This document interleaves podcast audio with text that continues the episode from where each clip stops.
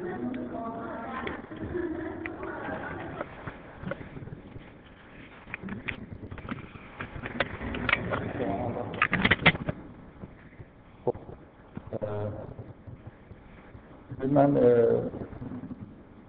هم در ادامه همون بحثایی که جلسه قبل همون جلسه اول گفتم. این جلسه اول به این معنی فرض کردیم جلسه صفر باشه یعنی قرار شد که اگه جایی استفاده خاصی از این مطلبی که اونجا گفتم می‌کنم یادآوری حداقل بکنم. با فرض اینکه بعضی اون جلسه رو ممکن نبود.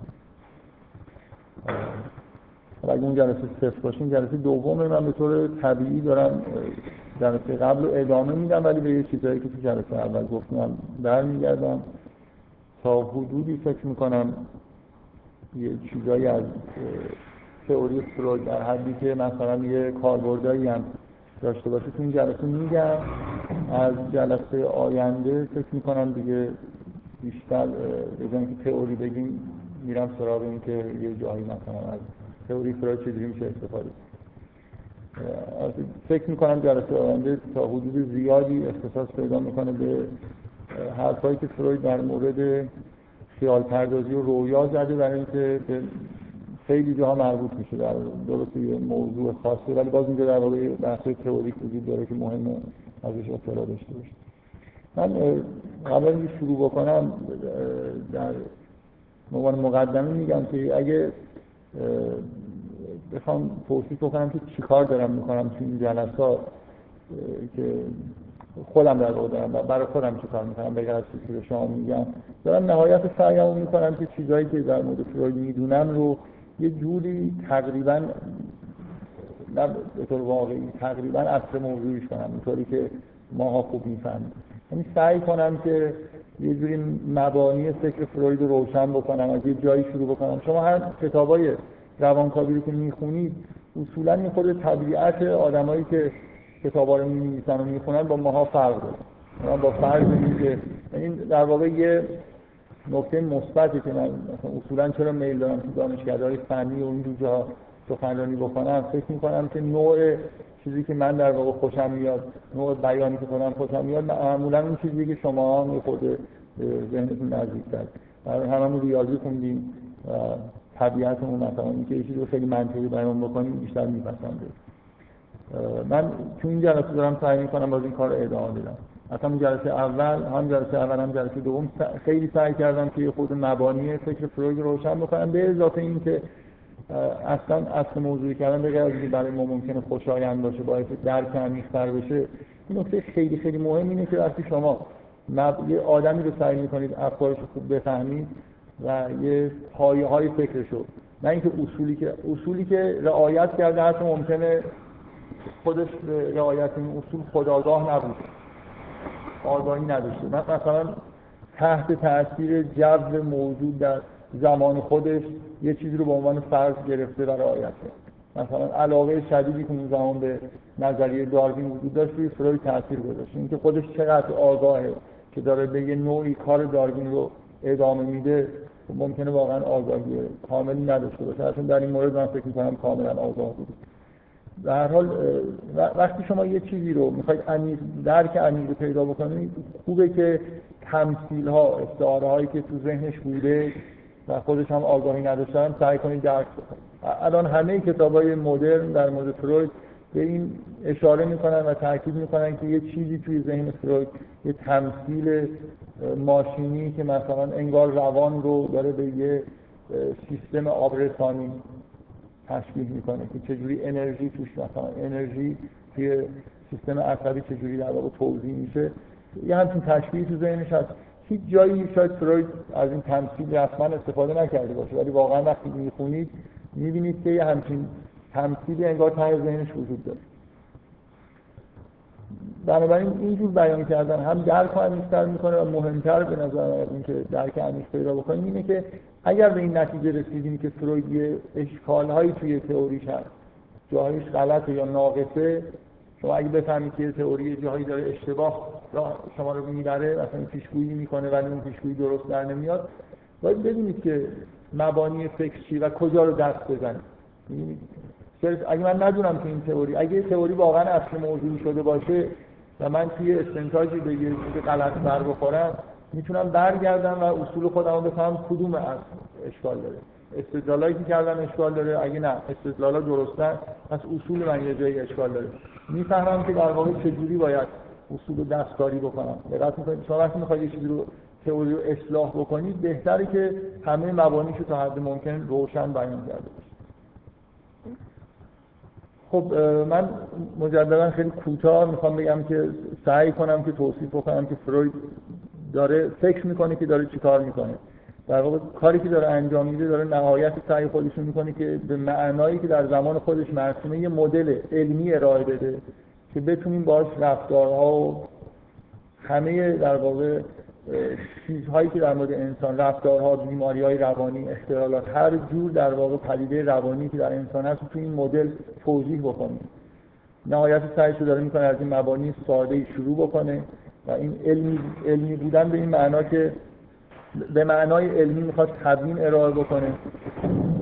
چه سراحتا اینو تو ذهنش باشه که نه داره سعی می‌کنه که مبانی رو طوری در واقع تنظیم بکنه که تا حدودی قدرت پیشگویی داشته باشه. ما از یه تبیین علمی معمولا انتظار داریم که به نوعی بشه باشه پیشگویی انجام داد. صرف اینکه یه چیزی رو توصیف بکنیم کافی نیست. و در این حال فروید به عنوان اینکه پزشک در فکر این هست که از تبیین های خودش نتایج درمانی هم بگیره. فقط صرف توصیف و تبیین به معنای روانشناسی حرف از روان درمانی هم هست. این کل چیزیه که در واقع فروید می‌خواد انجام بده به معنای زمان خودش می‌خواد تبیین علمی از مجموعه چیزهایی که ما از انسان مشاهده می‌کنیم. رفتارهای طبیعیش رفتارهای بیمارگونهش اختلالایی که پیش میاد انحرافهای روانی که ممکنه دچارش بشه اینا رو توی یه مدل علمی سعی می‌کنه که جا و مجموع همیشه وقتی شما دارید مدل علمی ارائه می‌دید واقعا مهمه که مجموعه مشاهداتی که می‌خواید اینا رو در واقع تو مدلتون توضیح بکنید چه مجموعه بگیرید یه مقدار معمولا دانشمندای اختیارهایی دارن در اینکه چه چیزهایی به عنوان مشاهدات خودشون به رسمیت بشناسن. به اصطلاح فلسفه علم فکت ها چیا هستن؟ روی چه چیزهایی به عنوان فکت توافق شده و می‌خوایم اینا رو توجیه بکنیم؟ مشاهدات فروید مشاهداتی هستن که واقعا مورد قبول عام هستن. یعنی توی کتاب مثلا فرض کنید اگر از انحراف های جنسی حرف می‌زنه به کتاب های استانداردی که در زمان خودش وجود داره رجوع می‌کنه. اگر از بیماری های روانی صحبت می‌کنه بیماری روانی که اصلا شناخته شده نیست یا مورد در واقع قبول همه نیست اگر از این موارد معدودی به همچین چیزایی اشاره نمی‌کنه موارد معدود میگم فروید اولین روانکاوی بود که رسما ادعا می‌کرد که هیستوری بیماری که در مردان می‌تونه بروز کنه در حالی که قبل از فروید معتقد بودن که هیستوری بیماری مخصوص زنان ولی اصولا فروید خیلی دایره مشاهداتش عمومی می‌گیره. و من اینو دارم میگم برای خاطر اینکه اگر حالا این بحث ادامه پیدا کنه به یون برسیم یون تفاوت خیلی خیلی اساسی که با فروید داره اینه که اولا اصولا در فکر تبیین علمی به اون معنایی که فروید هست نیست. و بیشتری آدم مشاهده گره و مجموعه مشاهدات خودش هم تا هر چقدر دلش می‌خواد نسیم می‌گیره. یعنی چیزی رو که خودش قانع شده باشه که این وجود داره یه همچین مشاهده در واقع انجام خودش انجام داده ولی اینکه دیگران قانع نشده باشن از اون عنوان فکت استفاده می‌کنن. در واقع فرق اساسی به نظر من بین نظریه فروید و یونگ اینه که یونگ یه جوری به نظر میاد نظریه خصوصی برای خودش داره می‌سازه و هر کسی که به حرفاش اعتماد داره. این معمولا توی تبیین علمی یه مقدار ما بساط بیشتری مشاهدات داریم. این از یه جهت نقطه قوت یونگ هست. اون خیلی چیزها رو در واقع وارد تئوری خودش می‌کنه. در واقع یه تئوری برای توضیح کردن یه مشاهدات خیلی وسیع‌تری رو داره سعی می‌کنه ارائه بکنه. برای همینی که خیلی زود به این نتیجه می‌رسه که تئوری فروید کافی نیست. یعنی که خیلی چیزهای دیگه هست که اصلا تو تئوری فروید نمیگنجه. فروید مشاهداتش رو خیلی محدودتر از از یوم می‌گیره و محدود به زمان خودشه. از نظر به نظر من با همون روحیه کاملا علمی که داره سازگاره از چیزی که مورد قبول عام نیست استفاده نمی‌کنه. مثلا معمولا واقعیتش اینه که قبولم نداره چیزایی که مورد قبول عام نباشه. من تو جلسه اول فکر می‌کنم تو جلسه دوم تاکید کردم. جلسه اول با جلسه صفر با تاکید بیشتر و می‌خوام الان فقط یادآوری بکنم که اگه الگویی برای کار فروید وجود داره داروینیسم نه به عنوان اینکه بخوام بگم که از مبانی نظری داروین داره استفاده می‌کنه. الگوی کاری که داره انجام میده. داروین اگه در یک کلام بخوایم خلاصه بکنیم کاری که انجام داده اینه که یه جوری مفاهیم مربوط به حیات و زیست شناسی رو تونسته ریویوز بکنه و تبدیل به این مدل علمی بکنه. یعنی شما مثلا داروین توضیح میده که انواع چجوری به وجود اومدن. بدون اینکه احتیاج باشه که به یه مبانی ماورای طبیعی. مثلا در بازگذاری شدن بدون اینکه لازم بشه که به یه مبانی ماورای طبیعی رجوع بکنیم به عنوان یه تبیین علمی داروین سعی می‌کنه که بیان بکنه که چجوری انواع از یه حیات خیلی ابتدایی در واقع شروع شده و طی قوانینی که در واقع همون تنازع بقا و به انتخاب اسلح هست یه جوری در واقع نوع انسان به وجود اومده.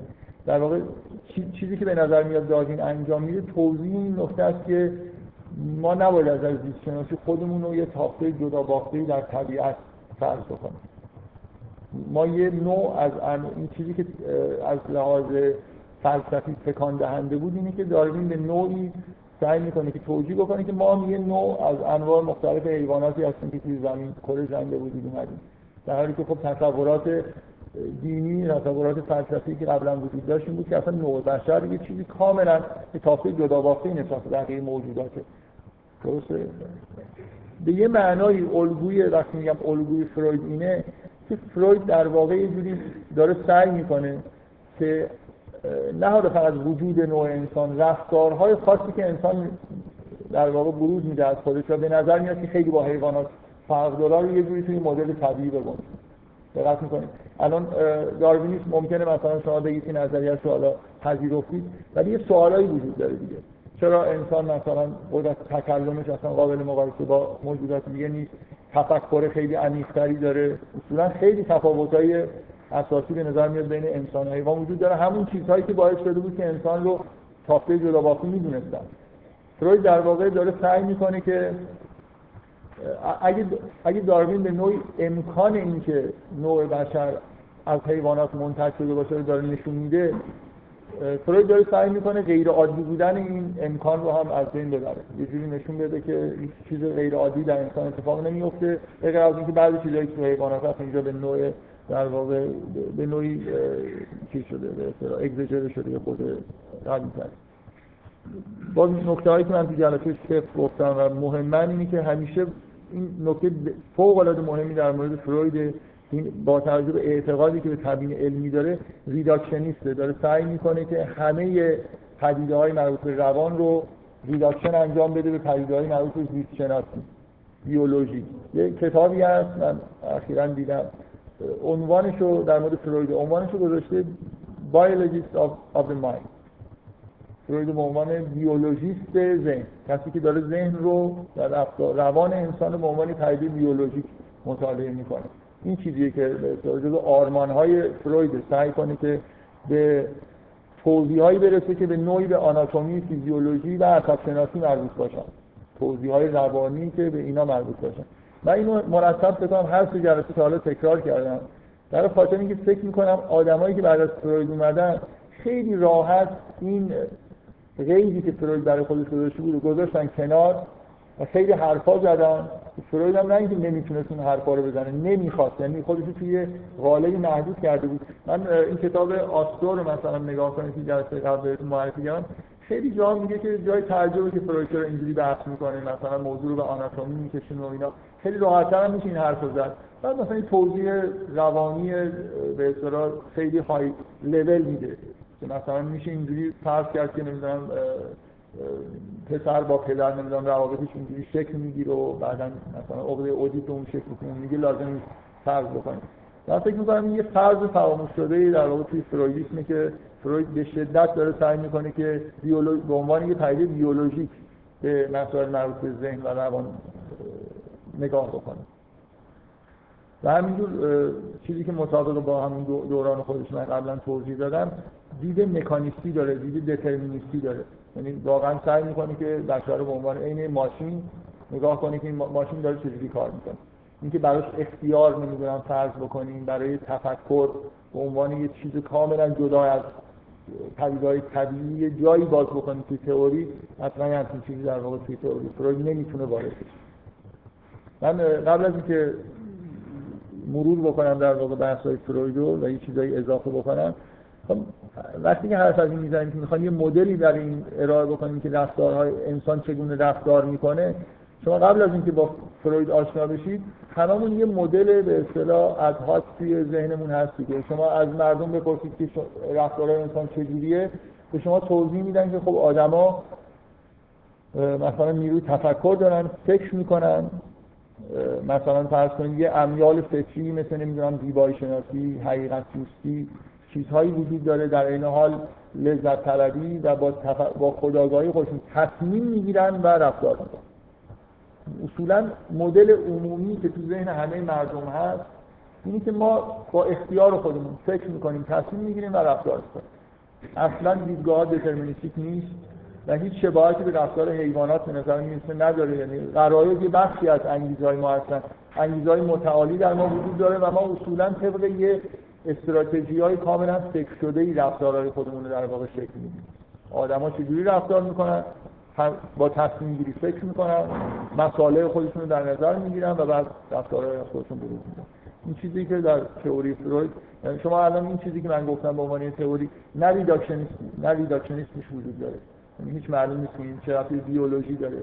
هیچ شباهتی شما بین رفتارهای این شکلی که برای انسان ما تصور می‌کنیم با رفتارهای مثلا گیاه و حیوان نمی‌بینید به نظر میاد که اونها یه جوری خود مکانیستا رفتار می‌کنن. به یه معنای دترمینیستی هم نیست برای خاطر اینکه مثلا فرض کنید اگه ما قراره که همه رفتارمون از روی اختیارمون باشه شما وقتی که می‌خواید یه کلمه ای رو بگید فروید به این چیزا خیلی دقت می‌کنه. برای خاطر همون ایده های دترمینیستی داره. شما می‌خواید یه واژه‌ای رو بگید اشتباها واژه دیگه رو جاش می‌دید پس یه چیزی خارج از اختیارتون بروز کرده. چه چیزی عامل این انحرافه؟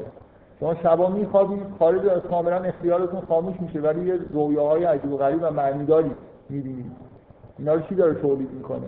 به نظر میاد حداقل خیلی بدیهیه که ما در درون خودمون به غیر از رفتارهای اختیاری به غیر از تفکر مکانیسمایی که در واقع می‌شناسیم که خداگاهانه رفتارهای خداگاهی که انجام میدیم خیلی چیزای دیگه داریم.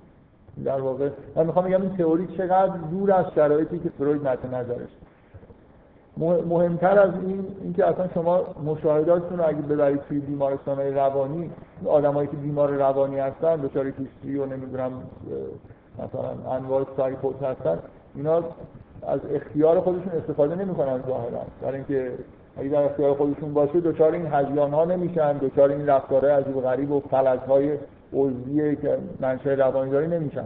این از کجا میاد؟ به نظر میاد که شما اگه یه خود مشاهدات غیر عادی در مورد انسان داشته باشید مثل یه روان روانکاو کسی با در کار روان درمانی می‌کنه اصلا این براتون قانع کننده نیست که رفتار انسان رو به اختیار و خداگاهی رفت بدید. به نظر میاد یه جزئی از رفتارهای انسان خداگاه. خیلی چیزا در درون ما تولید میشه. مثلا شما در, در اصطلاحی که در همه زبانه چیزای مشابهش هست. ما میگیم که مثلا داشتم راه می‌رفتم یه به فکرم رسید. چیزی یعنی انگار من فکر تولید نکردم. یه چیزی رو یه تصوراتی توی ذهن من اومد. آدمای وسواسی که دچار وسواسی شدیدن یه سری تصورات و افکار به ذهنشون هجوم میاره که هیچ کنترلی روشون ندارن. مثلا کلا آدم روانی بیمار روانی کسی کنترل خودش رو روی رفتارها و ذهن خودش از دست داده. منشأ این چیزها کجاست؟ رندوم که نیستن. اگه نیست باشید باید بگید که اینا یه چیز دیگه ای باید در روان خودم تصور بکنم که یه بخشی از فعالیت های اون چیزایی رو به وجود میاره که در فعالیت خداگاه من نیست و من روشون کنترل ندارم. از تو تئوری فروید بدیهیه که باید بخشای ناخداگاه یا مثلا پیش آگاهی به اصطلاح چیزی بینابین نیم خداگاه قائل میشه ولی من می‌خوام این نکته بگم که تو این تئوری به اصطلاح ادهاکی که تو ذهن ما هست مهمترین نکته به نظر من که دور می‌کنه این, این نوع تئوری ها رو از تبیین علمی اینه که اینا به اصطلاح فلسفی تلئولوژیک هست قایت شناسانه یعنی شما میگید که چرا این کار رو انجام دادم برای اینکه به اون هدف خودم برسم. معمولا اینجوری تبیین می‌کنیم دیگه با قایت تبیین می‌کنیم. اصلا علم ساینس تلولوژی نداره. یعنی قرار نیست که شما قدیما همین الان هم بعضی از آدم‌ها بپرسید. چرا داره بارون میاد؟ جوابش اینه که مزارعی هستن که اینا نیاز رو بارون دارن و این بارون میاد اون مزارع رو مثلا سیراب کنه. بارون میاد برای خاطر اینکه هدفی در واقع داره. و این این تبیین scientific نیست. تبیین scientific به اون معنایی که زمان فروید بود به همین معنایی که در زمان ما هست. اگه reductionism دیگه خیلی در science در science ی که مثلا الان ما داریم ابتدای قرن 21 شرط اساسی نیست یا determinism هم خیلی شرط اساسی نیست ولی اینکه نباید teleologic باشه همچنان توی شما اگه بگید از scientist بپرسید باران چرا میاد بهتون توضیح میده که این ابرا میاد در واقع توضیح میده که چگونه باران تشکیل میشه. نه اینکه مثلا هدف طبیعت از اینکه باران رو فرستاده چیه. دقت می‌کنید بیشتر شبیه تبیینای دینیه. بنابراین تبیین رفتار که من یه کاری را رفتاری رو انجام میدم برای اینکه می‌خوام به یه هدفی برسم این دور از این چیزیه که توی ساینس وجود داره. شما باید یه توجیه عصب شناسی مثلا داشته باشید. همونجوری که فروید سعی می‌کنه بگه که انگار منبع انرژی هست حالا یه منبع آبی هست توی کانالای در واقع آب جریان پیدا می‌کنه به دلایلی این آب توی این کانالا به شکل خاصی جریان پیدا می‌کنه. در اثر یه پدیده های پیش اومده از درون و بیرون یه چیزهایی باعث میشن که بعضی از این کانال ها مسدود بشن آب توی کانال های دیگه جریان پیدا بکنه. این جریان پیدا کردن در واقع الکترون ها توی عصب ها که رفتار رو می‌شناسه. این چقدر فرق می‌کنه اگه آدم بخواد اینجوری نگاه بکنه؟ چقدر دور میشه از این نگاه متعارفی که ما به شدت توی در واقع نگاه کردن به رفتارهای خودمون از قایت شناسی استفاده می‌کنیم. این چیزیه که چرا این کار رو انجام بدی برای اینکه باور دارم که اگر این کارو نکنم مثلا در آینده یه همچین اتفاق میفته اینا رو باید سعی بکنیم که فروید سعی می‌کنه اینا رو تدوین علمی انجام بده بنابراین قایت شناسی رو می‌ذاره کنه. اینا نکته هایی که به نظر من مهم برای خاطر شما بعدا حتی پیروان خود فروید که الان به عنوان فرویدیست هستن خیلی از اون چیزها رو به نوعی فراموش کردن. یعنی اهداف اولیه که فروید داشت کاملا یه الگویی مثل نظری داروین رو توی ذهنش داشت. اینا بعدا فراموش شدن. شما تئوری های من اصلا چیزی که دارم میگم قصد یه نفر در مورد هر کسی که صحبت کنم معمولا به نظر میاد که شهیدان دارم ازش دفاع می‌کنم. و علتش اینه که نمی‌دونم فکر کنم جزو تعهدات علمی آدم وقتی انگار که اگه خود فرویدی چجوری الان از خودش دفاع می‌کرد؟ سعی کنیم یه چیز خوب بفهمیم دیگه. ممکنه من واقعا خیلی همدلی با نظریه فروید نداشته باشم. ولی از اینکه ایرادای علکی بهش گرفته میشه از اینکه درست فهمیده نمیشه و بعدا در موردش صحبت می‌کنن یا حتی واقعا بزرگترین مشکلی که برای نظریه فروید پیش اومد این بود که تقریبا همه کسایی که جانشین فروید شدن و خودشون فرویدیست می‌دونن. این انجمنهای روانکاوی آمریکا رو مثلا تو دست خودشون گرفتن که الان مرکز سوال هاست که مرکز فرویدیسم در دنیا و یه جوری حکم میدن که چه چیزی تو نظر فروید هست و این خودشون آدمای این کاملا انحراف دارن از نظریات فروید یه جایی من خوندم که فروید به یه نفر گفته بود که رابطه بین روانکاوی روانکاوی که مثلا ابداع کردن با آمریکا مثل رابطه بین سفیدی با طلاق سیاه.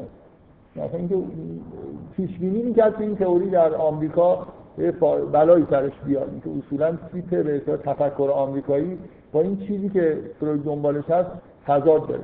واقعا این اتفاق افتاد. یعنی الان شما یه کتابی نظری های روان درمانی و مشاوره مال یه آدمی به اسم شار فصل اولش در مورد فروید.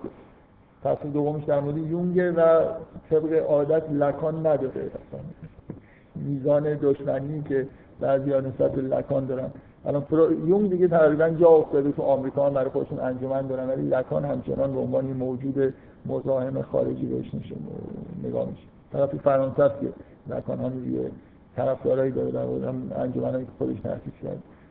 شما تو این کتاب نگاه کنید در که خود فروید توضیح میده و میره سراغ آدمایی که دنبال رو به اصطلاح فروید بودن. و توی این کتاب همون فصل فروید معرفی میشن می‌بینید که چقدر نظریه ها از این چیزایی که فروید می‌گفت دور شده. ممکنه این کتاب رو بخونید نفهمید برای اینکه خودش هم شرحی که برای فروید میده خیلی شرح عمیقی نیست کوتاه. یعنی اگه با فروید آشنا باشید می‌بینید که درست یه جوری در جهت مخالف فرویدیست پیش رفتن. یعنی باز در واقع یه جوری به شدت روانکاوی فرویدی برخلاف دیدی که فروید داشت رفت به سمت اینکه اهمیت فوق العاده زیادی به خودآگاهی بده. به ego بده. در حالی که فروید یه جوری سعی می‌کرد که نشون بده که بخش خودآگاه و ego ی بخش کوچیکی حتی از ذهن و کنترل رفتارهای ما حالا این مقدمات من گفتم و همینجور سعی می‌کنم که خیلی با همین اصول کلی پیش برم. چیزایی که تا حال گفتیم و نگفتم و توی یه روندی یه خورده در واقع استدلالی‌تر بیان بکنم. خب بذارید من از این دیدی که فروید داره اینجوری حالا فکر بکنید. می‌خوایم رفتار انسان رو تبیین بکنیم. که وقتی که انسان یک کاری داره انجام میده این کار رو مثلا چطور چگونه انجام یه تبیین علمی برای کارهای انسان می‌خوایم انجام بدیم.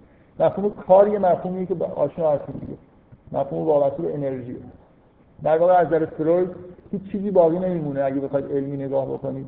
که بگید که انرژی چجوری توی سیستم عصبی جریان پیدا می‌کنه وقتی می‌خوایم رفتار رو ترتیب بکنیم. همونجوری که وقتی بارون میاد باید نگاه کنم ببینم این ابرا چطوری شکل می‌گیرن.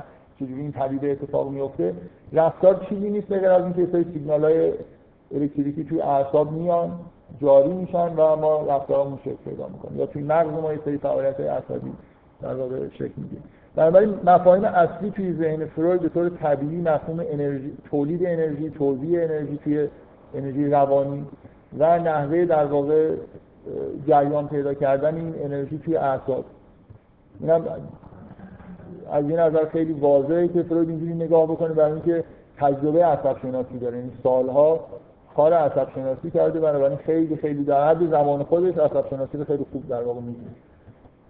ببین یه جوری می‌خواد در واقع فروید این چیزی که ما به ذهن میگیم که یه حالت نرم افزاری داره رو بیاد توضیحات سخت افزاری در موردش بده مثل مهندسی که داره سعی می‌کنه که اگر ازش بپرسی کامپیوتر چرا این کاری کرد مهندس سخت افزاری که بهتون توضیحات سخت افزاری میده. نه یه چیز high level نرم افزاری. تا حد ممکن داره سعی می‌کنه reduction رو انجام بده و سطح بحث رو برسونه به حالت های سخت افزاری مهمترین اصلی که تو ذهنش هست من اینو گفتم برای اینکه تعجب نکنید که مفهوم اساسی توی دید فروید هست. انرژی این تمثیل کانال های آب واقعا تو ذهنش انگار وجود داره یا ما لاغر اگه تو ذهنمون باشه حرفاشو خوب می‌فهمیم. که انرژی هست توی کانال های میره و یه رفتارهایی رو ما انجام میدیم. خب مهمترین اصلی که در واقع فروید داره باز یه جوری انگار من نمی‌خوام بگم این اصلا رو فروید صریحا بیان کرده. خودم من دارم سعی می‌کنم که یه جوری بیان بکنم که خودم و شما بهتر بفهمید. جایی مثلا شما تمثیل نمی‌دونم آب و انرژی اونا رو ممکنه خیلی تو آثار فروید نبینید. ولی می‌بینید که مرتب در مورد انرژی کنجکاوی نشون میده. بحث‌های عصب شناسی می‌کنه از تو سال اول کارش کاملا سعی می‌کرد که بحث‌های عصب شناسی هم توی مقالاتش باشه. یه اصل پایه داره که فکر می‌کنم از روز اول تا آخر با اینکه خیلی جاهای تغییر مواضعی داده این اصل همیشه توی نظر فروید هست. که یه خاص اگه انسان به عنوان ماشینی که انرژی توش جریان داره نگاه بکنید یه چیزی مشابه با همه چیزهایی که توی طبیعت فیزیک می‌بینیم در انسان هم وجود داره. انگار این سیستم ماشین داره سعی می‌کنه که همیشه یه جوری توی مینیمم انرژی مینیمم تنش قرار بگیره. بین بقیه سیستم های فیزیکی. این, چیزیه که توی تئوری فروید هیچ وقت تغییر نکرد. هرچند ممکنه یه مفهوم تنش یا مثلا لذت اینای تغییرات تو ذهنش کرده باشه. ولی اینکه انسان دنبال اینه هدف قایی این مکانیسم بدن انگار اینه که حداقل تنش از بیرون بهش وارد بشه و از درون. اگه امیالی از درون در واقع تمایل به گرسنگی تمایل به غذا خوردن داره گرسنشه یا در حال به هر نوعی از درونش سیگنالایی میاد که مزاحمن و چیزهایی ازش می‌خوان. از بیرون هم فشارهایی هست محرک های مثلا حسی وجود داره که مرتب بهش وارد میشه. این سیستم انگار خودش همیشه توی مینیمم انرژی مینیمم تنش می‌خواد نگه داره. بنابراین میره دنبال غذا خوردن میره دنبال اینکه از محرک های مزاحم خارجی یه جوری خودش خلاص بکنه. یه دیدگاه کاملا به اصطلاح مجاز علمیه دیگه. ما تو فیزیک تو همه جایی همچین احساسی داریم که سیستما به طور طبیعی توی فیزیک انگار دارن سعی می‌کنن خودشون مینیمم پتانسیل مینیمم انرژی قرار بدن. به نوعی انسان هم مجاز به عنوان مثل ماشین تو دید فروید دور از این اصل نیست که همه چیزی در واقع که با این اصل به نظر فروید توجیه کرد که به نوعی می‌خواد در مینیمم تنش قرار بگیره. من مینیمم انرژی نمیگم ولی خب به هر حال وقتی محرکات خارجی یا درونی هست مرتب سیگنالایی داره رد بدل میشه. خاموش کردن این سیگنال ها به حداقل رسوندنش مثل اینکه یه جوری اون انرژی جنبشی چیزی که در درونش هست رو داره مینیمم می‌کنه. فروید یه جایی با خیلی با احساس قوی از یه از چهره کودکی رو تصویر می‌کنه که به اندازه کافی شیر خورده از مادرش و به یه حالت خلص مانندی به خواب رفته در حالی که صورتش گل انداخته دیگه کاملا داره تیک می‌کنه. در حد خلصه داره لذت می‌بره. هیچ نیازی نداره دیگه. کودک وقتی متولد میشه اینکه در حد متعارفی جاش گرم و نرم باشه و مثلا بغل مادرش باشه دیگه چه جایی بهتر از این به اندازه کافی هم خورده باشه. دیگه نه مثلا ایدئولوژی داره که مثلا فکر بکنه که من الان مثلا من به آرمان های خودم مثلا تحقق دادم بلند شم مثلا یه کاری انجام بدم. هیچ چیزی نداره دیگه. این این احساسیه که فروید کلا داره که آدمیزاد اصولا دنبال چی؟ دنبال یه همچین چیزیه. دنبال رسیدن به یه لذت خلص آوری که از همه جا انگار بریده بشه. یه حس اینجوری به توی تئوری فروید هست. و و بعدا همین توصیفو که می‌کنه میگه نگاه کنید ببینید انسان آدما تو بزرگی خودشون هم اگه بخوام به همچین حالتی برسن مثلا بعد از ارزای جنسی شما می‌تونید یه همچین حالتهایی رو توی انسان ببینید. اینکه در بزرگسالی یه جوری اون خوردن دیگه خب ممکنه آدما رو به اون حالت خلص آور نرسونه ولی مثلا لذت جنسی میرسونه. اگه زنده بود مطمئنا به شما می‌گفت که یه حالت شبیه اون رو وقتی که آدم به اندازه کافی مواد مخدر مثلا مصرف کرده ممکنه حالتهایی شبیه اون کودک بهش دست بده. و این جاذبه مواد مخدر برای انسان دیگه از نظر فروید اگه بود برای فروید بعد اگه ماده مخدری باشه که سیگنال ها رو خاموش بکنه محرک ها دیگه اثر نکنه و آدم از همین چیز فارغ بشه از نظر فروید طبیعیه که انسان یه گرایش خاصی به همچین مصرف همچین موادی پیدا می‌کنه. سوال دارید؟ نه حالا چون دیگه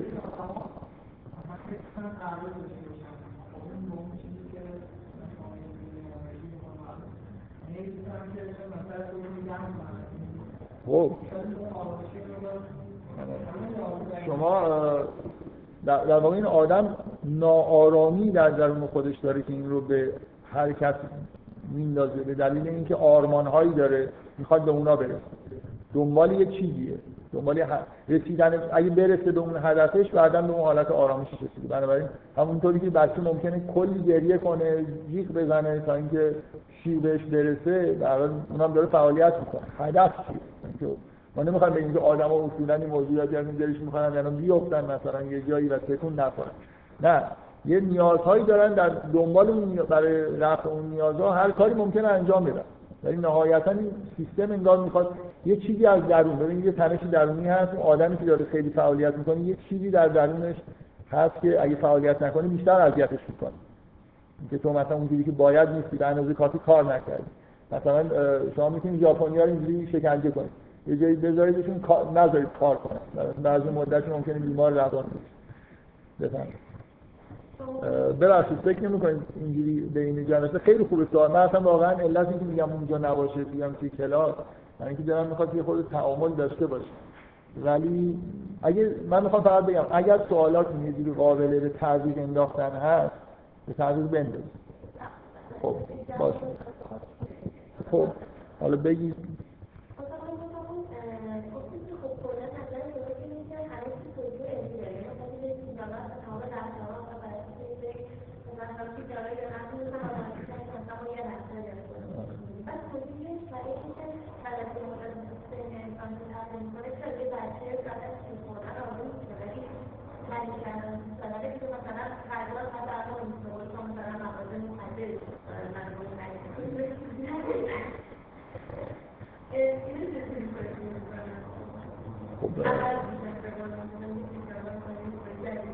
بذارید این واقعا سوال بذارید بریم جلو جوابش رو فکر می‌گیرید دیگه. که اصولا اون مرحله به اصطلاح خوردن مرحله جهانی این که جلسه صفر اینو گفتم که اولین مرحله ایه که تمام لذت توی به اصطلاح دستگاه گوارش انگار متمرکز بعدا این مراکز لذت از در فروید تغییر محل میدن. بله تغییر می‌کنن به اضافه اینکه اون چیزایی که جلسه قبل گفتم superego اینا خیلی موثر میشن. حالا یه آدمی ممکنه اصلا کلا لذت بردن رو به معنایی به معنا فکر و ایدئولوژی که بهش شده از طرف دیگران دیگران معمولا والدین ممکنه کلا بذاره کنار لذت بردن رو بذاره کنار بنابراین این یه اصل پایه است. از این جهت روش تاکید دارم می‌کنم که فکر می‌کنم چون فروز خیلی تغییرات توی نظری این چیزایی که ثابت مونده رو لاقل یه جوری بذاریم کنار. بعدا اگه یه جایی دیدید که برداشت‌های مختلفی که از تئوری فروید هم هست اگه واقعا این چیزا رو توش نباشه دیگه کاملا دارم بحث ولی گاهی اوقات مثلا در مورد همین موضوع بذارید من اینو بهتون بگم که قبلا هم توضیح دادم. تا یه جایی فروید کاملا اساس حرفش اینه که این رسیدن به این حالت هیچ در واقع چیزی نیست به غیر از در رسیدن به لذت. بنابراین یه اصل در انسان بیشتر کار نمی‌کنه اونم اصل لذته. انسان ها دنبال این هستن که انگار لذت خودشون رو ماکسیموم کنن. و اگه مثلا تنش ها در واقع لذت درست نقطه مقابل درد و تنشه دیگه از دیدگاه اگه شما مثلا محرکات خارجی دردناکی دارید رفع, رفع اونها یه جوری رفع, رفع درد در واقع معادل با لذت بگیرید. حالا می‌بینید که همه آدما مثلا فروید اینجوری می‌بینه که همه آدما دنبال ماکسیموم کردن لذت و مینیموم کردن درد هستن. ولی بعدا توی تئوریش در واقع به یه چیز دیگه ای معتقد میشه که من قبلا بهش اشاره کردم که ما به طور ذاتی یه جور غریزه پرخاشگری نابود کردن هم داریم که می‌تونه متوجه بیرون باشه می‌تونه متوجه درون خودمون باشه. و این, این چجوری در واقع اون اصل کلی به نوعی قابل جمعه اینکه نهایت آرامش و دوری از تنش اینه که اصلا سیستم عصبی از, از کار بیفته دیگه. به یه نوعی ما می‌تونیم بگیم که اگر انسان به دلیل حیاتی که تنش ها در واقع بهش وارد میشه اگر حیات خودش از دست بده مردن یه جور رسیدن به مینیمم تنش هست. یه یه جنبه منفی هم داره. یعنی مثل آدمی که در نهایت مثلا تنش های خیلی زیادی قرار می‌گیره واقعا آرزوی مردن می‌کنه. انگار که کاش زنده نبودن. پس یه جوری میل یه غریزه هم در درون ما هست که فقط به لذت و رفع درد فکر نمی‌کنه. به از هم پاشیدن ارگانیسم هم فکر می‌کنه. این از هم پاشیدن می‌تونه این پرخاشگری می‌تونه متوجه بیرون باشه می‌تونه متوجه درون باشه. این یه چیزیه که در کنار اصل لذت مقاله معروفی که فروید داره ماورای اصل لذت منظورش اینه. اصل دیگه هم وجود داره از نظر فروید. در کنار غریزه زندگی غریزه مرگ هم هست. هر ارگانیسمی هر ارگانیسم زنده ای در کنار اینکه میل داره حیات لذت بخشی رو ادامه بده یه جوری میل به مرگ هم درش هست. و هرچی که در واقع همه ارگانیسم ها در اثر غلبه این غریزه مرگی که از بین میرن تبدیل مواد عالی میشن دوباره. دقت می‌کنید مثل اینکه تمام زندگی آدم یه جوری تنش بین دو تا غریزه متضاد در درونش در واقع هست. من می‌خوام بگم این قابل جمع با اون اصل اولیه است. اگه قبول بکنید که مردن به نوعی رسیدن به تنش صفره. بنابراین یه راه رسیدن به تنش به جای لذت بردن اینه که اصلا ارگانیسم اصلا بپاشه. فروید مدام تاکید می‌کنه بعد از اینکه وارد این وارد این مرحله آخر تئوری خودش میشه؟ اینکه اصولا همه جا به نظر میاد این دو تا غریزه همزمان دارن با هم دیگه کار می‌کنن در عین تضادی که دارن. مثلا فرض کنید خوردن رو میگه در نظر بگیرید. خوردن چیزی نیست بغیر از اینکه شما رفتاری که جدیدن جدیدن پاره کردن چیزی که موقع کاری که موقع خوردن انجام می‌دید نوعی پرخاشگری توش هست چیزهایی رو در بیرون دارید اصلا میپاشید. ارگانیسمایی رو دارید از بین می‌برید. ولی دارید اینا رو در واقع موقع خوردن لذت هم می‌برید. اینکه خوردن یه نمونه از تلفیق هر دو تا غریزه با هم دیگه و خیلی از جاها تو روابط جنسی خیلی جا روابط بین انسان ها شما پرخاشگری رو همراه با در واقع دفع کردن و همراه با جذب کردن پرخاشگری رو همراه با در واقع لذت بردن نابود کردن رو همراه با وحدت بخشیدن می‌بینید غریزه مرگ نابودگره در حالی که غریزه اصل لذت جوری وحدت بخشه من یه چیزی رو در واقع ارگانیسم اصلا میپاشم ولی در درون خودم دوباره اینا تجزیه میشن و به چیزی جدیدی تبدیل میشن که این چیزی که به وجود میاد در واقع لذت بخش بنابراین خوردن و خیلی چیزا همزمان این دوتا کنش رو با هم دیگه داره و طبق مدلی که فروید ارائه می‌کنه بنابراین ما در درون خودمون یه موجود لذت طلبی هستیم. حالا اگه این پرخاشگری هم یه جوری در واقع همون همون معنای خلص طلبی هستیم که حالا هر دو تا اینا در داشته باشیم که میریم به سمت اینکه تنشا رو از بین ببریم لذت ببریم در واقع سیگنال های در امیال درونی خودمون پاسخ مثبت بدیم محرک های خارجی رو از خودمون دفع بکنیم. و این اون چیزیه که من دفعه قبل در واقع روش زیاد تاکید کردم. اینو اینو توضیح دادم که این مفهوم ناخودآگاه و مفهومی که بعدا فروید عنوان نهاد یا اید رو می‌ذاره. نهاد انسان چیزی نیست غیر از مثل یه حیوان ادراکی که فقط و فقط داره یه چیز لذت ماکسیموم می‌کنه تنشا رو از بین می‌بره. دقت بکنید که اصلا لزومی نداره که لزومی نداره که اید از وجود جهان خارج آگاه باشه. لزومی نداره بین درون و بیرون خودش فرق بذاره. یه سری سیگنال ها میاد این سیگنال های خوشایند رو مثلا سعی می‌کنه که به کارهای انجام بده خوشایند یه سیگنال های ناخوشایند رو رفع بکنه. یه جوری در واقع مثل موجود کور و کری که همینطوری داره زندگی می‌کنه دیگه.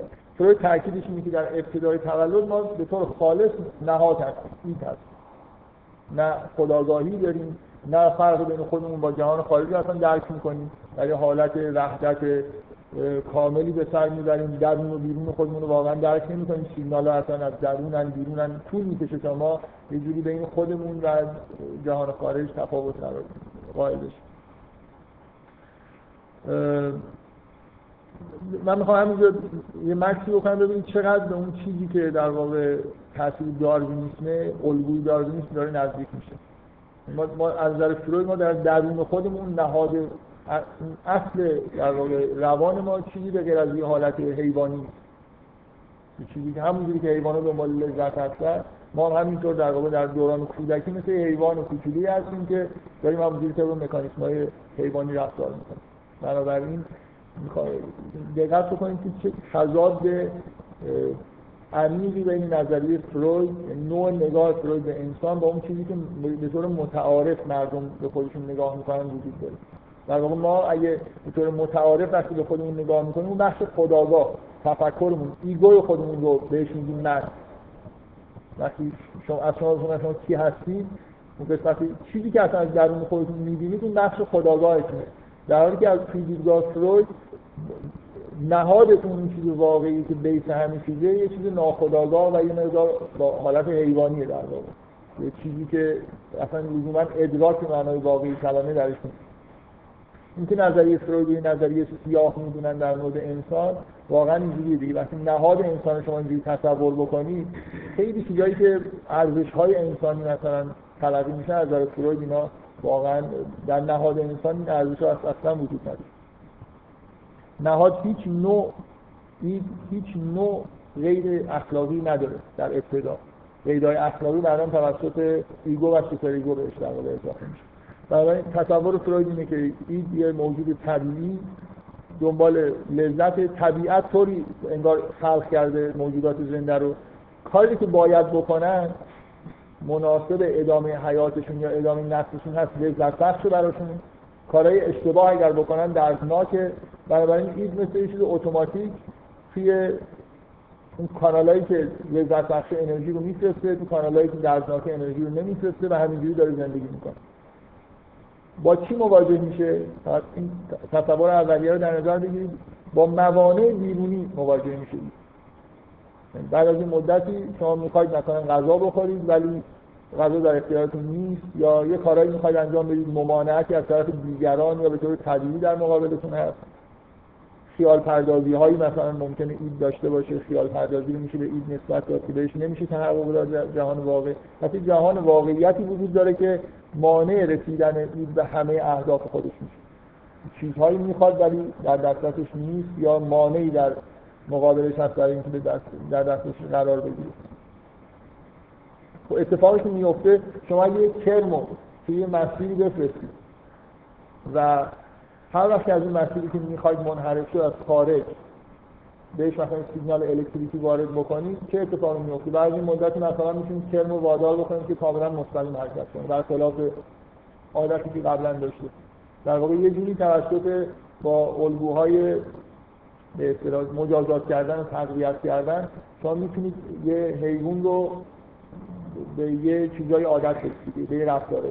این در واقع در شروع کار یه همچین سیگنالایی دریافت می‌کنه. یه کارایی می‌کنه و مثلا ممکنه ندونه که پدر و مادری وجود داره. ممکنه یه کاری انجام بده کتک بخوره. مثلا حالا بچه نوزاد کسی کتک نمی‌زنه ولی به هر حال به چیزی به یه حالت دردناکی منجر میشه. یه رفتاری که انجام میده. یه رفتارهایی انجام میده مثل خوردن و خیلی چیزای دیگه که به لذت منجر میشه. بنابراین یه جوری انگار داره یاد می‌گیره که چیکار بکنه و چیکار نکنه. خیلی از حیوانات همینجوری به نظر میاد دارن زندگی می‌کنن بدون اینکه خیلی خداگاهی رو بخش بدن. ولی نکته اینه که انسان اینجا متوجه نمیشه برای خاطر اینکه یه جوری ما به طور طبیعی دارای بزرگترین مغز هستیم. یعنی سیستم عصبی بسیار پیچیده داریم قوه یادگیری داریم قوه استدلال و انتظار داریم. طبیعیه که این با توجه اینکه دنیای پیچیده‌تری هم نسبت موجودات زنده دیگه داره زندگی می‌کنه از همه امکانات استفاده بکنه. یعنی بعضی مدتی شروع کنه به جای اینکه هی مرتب آزمایش خطا بکنه تا عادت بکنه مثلا می‌تونه انتظار بکنه می‌تونه احکامی رو نتیجه بگیره کم کم. ذهن بچه می‌تونه به سمت این که هر وقت که هر گاهی گزاره کلی نتیجه بگیره هر گاه این کارو می‌کنم یه همچین اتفاقی افتاده پس من دیگه مثلا این کارو نمی‌کنم. ما با استفاده از مغز سیستم پیچیده در واقع تفکر خودمون می‌تونیم کم کم یه تمایز بین درون و بیرون قائل بشیم سیگنال های درونی رو با سیگنال های بیرونی تفکیک بکنیم و یه قضاوت کلی پیدا بکنیم در مورد اینکه چجوری در واقع زندگی بکنیم. این در واقع شکل گرفتن ego که به عنوان یه قسمت خداگاه که روی اید سوار میشه و مدیریت می‌کنه خواستای اید در کنار این ما یه مجموعی از گزاره ها کلام از بیرون به ما منتقل میشه که چه کارهایی رو باید بکنیم چه کارهایی نباید بکنیم. و گاهگداری می‌بینیم که برخلاف اون گفته اگه رفتار بکنیم ممکنه تنبیه بشیم یا تشویق بشیم. بنابراین در کنار اون تجربیاتی که خود ایگو به دست میاره در مورد کنترل کردن خواسته های ای یه چیزی به اسم superego هم روش انگار داره کپی میشه. و ممکنه خیلی اگه پدر مادر مثلا خیلی سختگیر باشن ممکنه خیلی قسمت قوی باشه که همه چیز تحت الشعاع قرار بده. یعنی بیشتر بیشتر از هر چیزی کودک این عادت بکنه که هایی که بهش میدن رو اجرا بکنه. اینکه آدمایی که پدر مادرای بسیار سختگیر دارن معمولا به اصطلاح عزت نفس خلاقیت خیلی کمی دارن. از نظر فروید دلیلش اینه. یعنی وقتی superego خیلی قوی باشه خود به خود ego کمتر فعالیت می‌کنه. یعنی که همه چیز طبق الگوهای از پیش تعیین شده ای رفتاراشو بهش انگار دادن. هرچی کمتر برنامه ریزی انجام شده باشه ego فعال کرد. بنابراین ممکنه من حتی توی زمینه های علمی باعث خلاقیت من یاد یه چیزی افتادم که توی کنفرانسی میگن که یه ریاضیدان خیلی بزرگی سخنرانی خیلی جالبی کرد. این آدمایی بود که شهرت به خلاقیت داشت. و یه ریاضیان دیگه که روان تالو بلد بود میگن که برای سخنرانی خیلی تحت تاثیر قرار گرفته بود. در موردش با اصطلاحات فرویدی گفت که به نظر میاد که این پدر مادرش هیچ آموزشی بهش در مورد نحوه دستشویی رفتن ندادن. چون واقعا توی تئوری فرویدیستا یه جوری میزان مثلا آموزش این که مثلا آموزش در مورد رفتن به دستشویی اینا مهم حتی اگه پدر مادر خیلی با جزئیات چیزایی رو بچه توضیح بدن در همه موارد از جمله چون این حالا من نمی‌دونم چیز سنت فروگیری این مسئله تاکید میشه که اینجور آموزش های خیلی با جزئیات زیاد ایگو رو کم کم تاکید می‌کنه و در آینده هم طرف به غیر از اینکه تبدیل به این ماشینی بشه که دستور عمل بهش میدن کارمند خیلی خوبی ممکنه بشه. آدمی که اینجوری بزرگ شده ولی دانشمند نمی‌تونه بشه هنرمند نمی‌تونه بشه. هنرمنده آدمایی هستن که به نوعی در حال خلاقیت دارن یه چیزهایی تولید می‌کنن بنابراین از فعالیت های ایگو دارن استفاده می‌کنن. من می‌خوام برگردم به اینکه همه چیز رو فروید می‌خواد با انرژی و عصب شناسی توضیح بده. اتفاق چیزی که فروید در واقع می‌بینه اینه که این جریان های عصبی مثل آبی که توی کانال داره میاد هر وقت که توی یه کانالی میره که لذت بخشه اون کانال به اصطلاح تسهیل میشه. اینا چیزایی که فروید از عصب شناسی یاد گرفته. چجوری بعضی از کانال ها توسط توی مغز و توی جریان عصبی قابل مسدود شدن هستن یا قابل تصویر شدن؟ یه اصطلاحی کار می‌بره مرتب این آثار اولیه که نیروگذاری. یه جوری سیستم عصبی می‌تونه بعضی از کانال رو تنگ کنه یا اصلا مسدود بکنه و بعضی از کانال رو برای عبور مثل اینکه واقعا شما کانال آبی رو در نظر بگیرید بعضی رو میشه بعد بعضی رو میشه باریک کرد بعضی بعضی از کانال ها رو میشه مسدود کرد و آب رو هدایت کرد توی کانال دیگه. کانال دیگر میشه تعریف کرد. این چیزیه که فروید از عصب شناسی می‌دونه که تو سیستم عصبی ما قابل انجام هست.